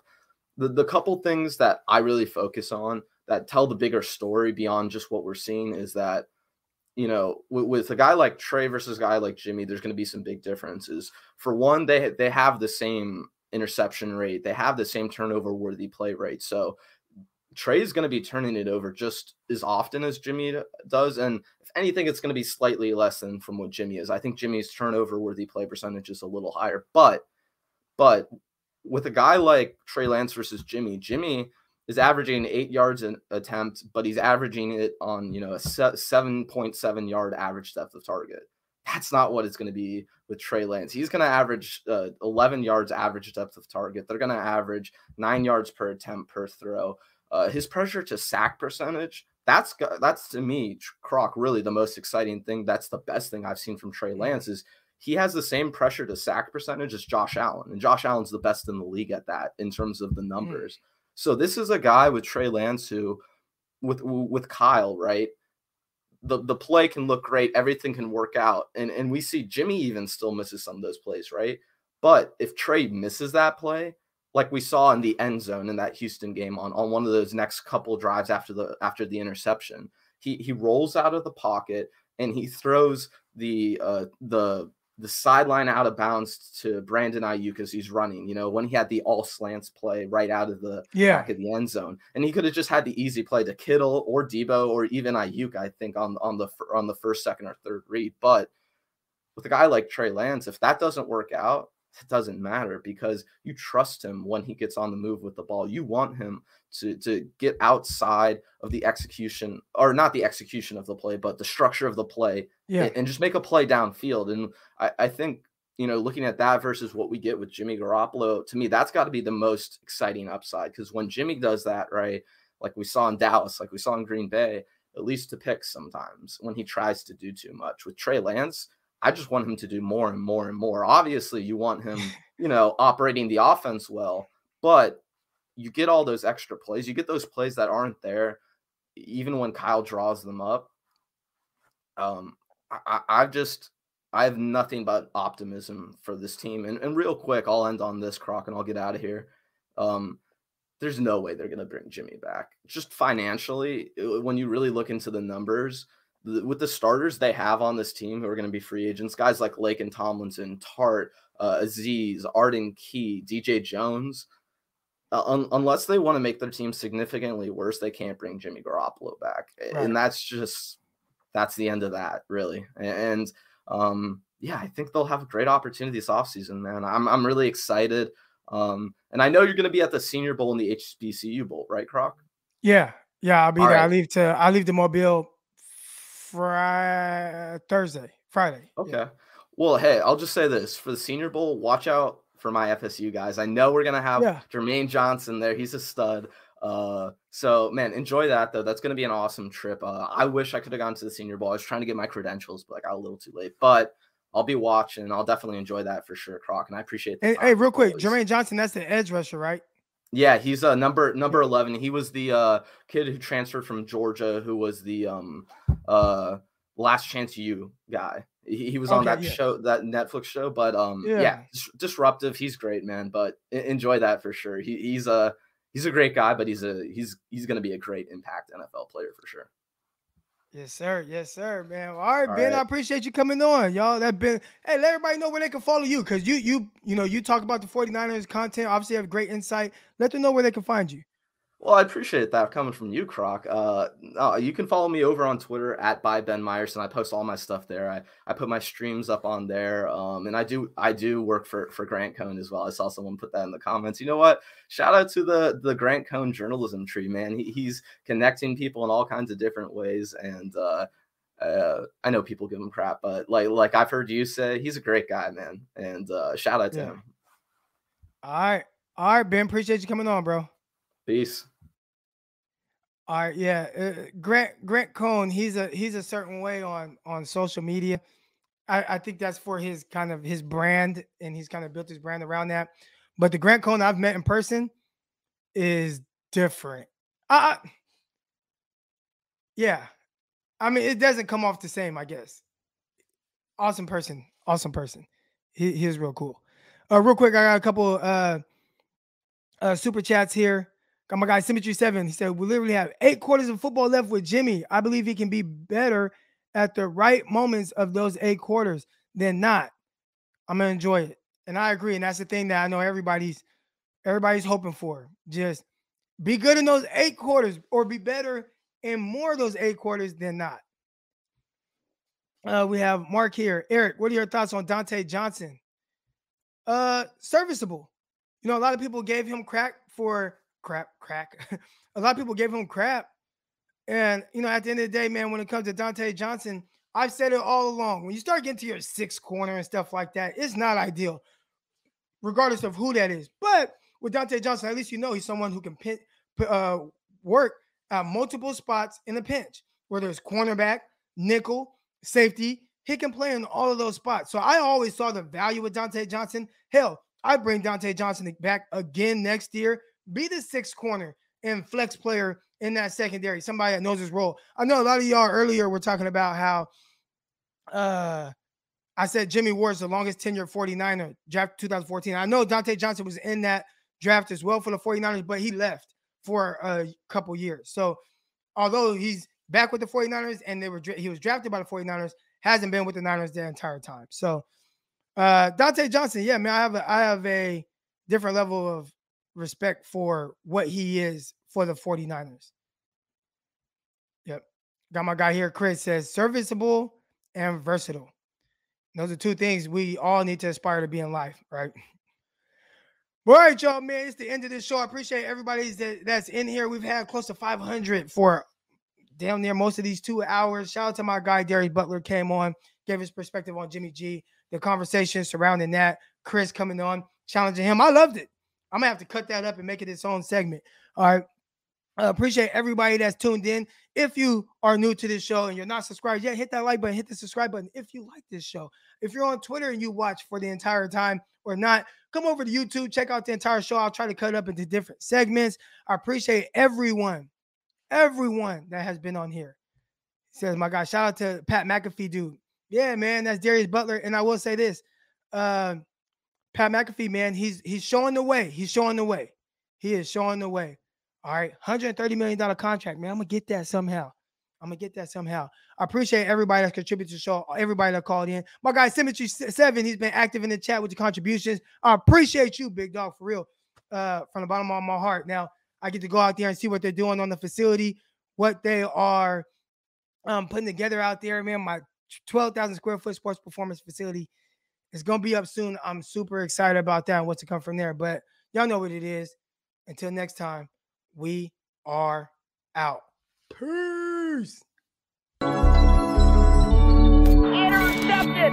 It is picked off by Aaron Crocker. Over midfield, he'll run it all the way into the end zone. Touchdown.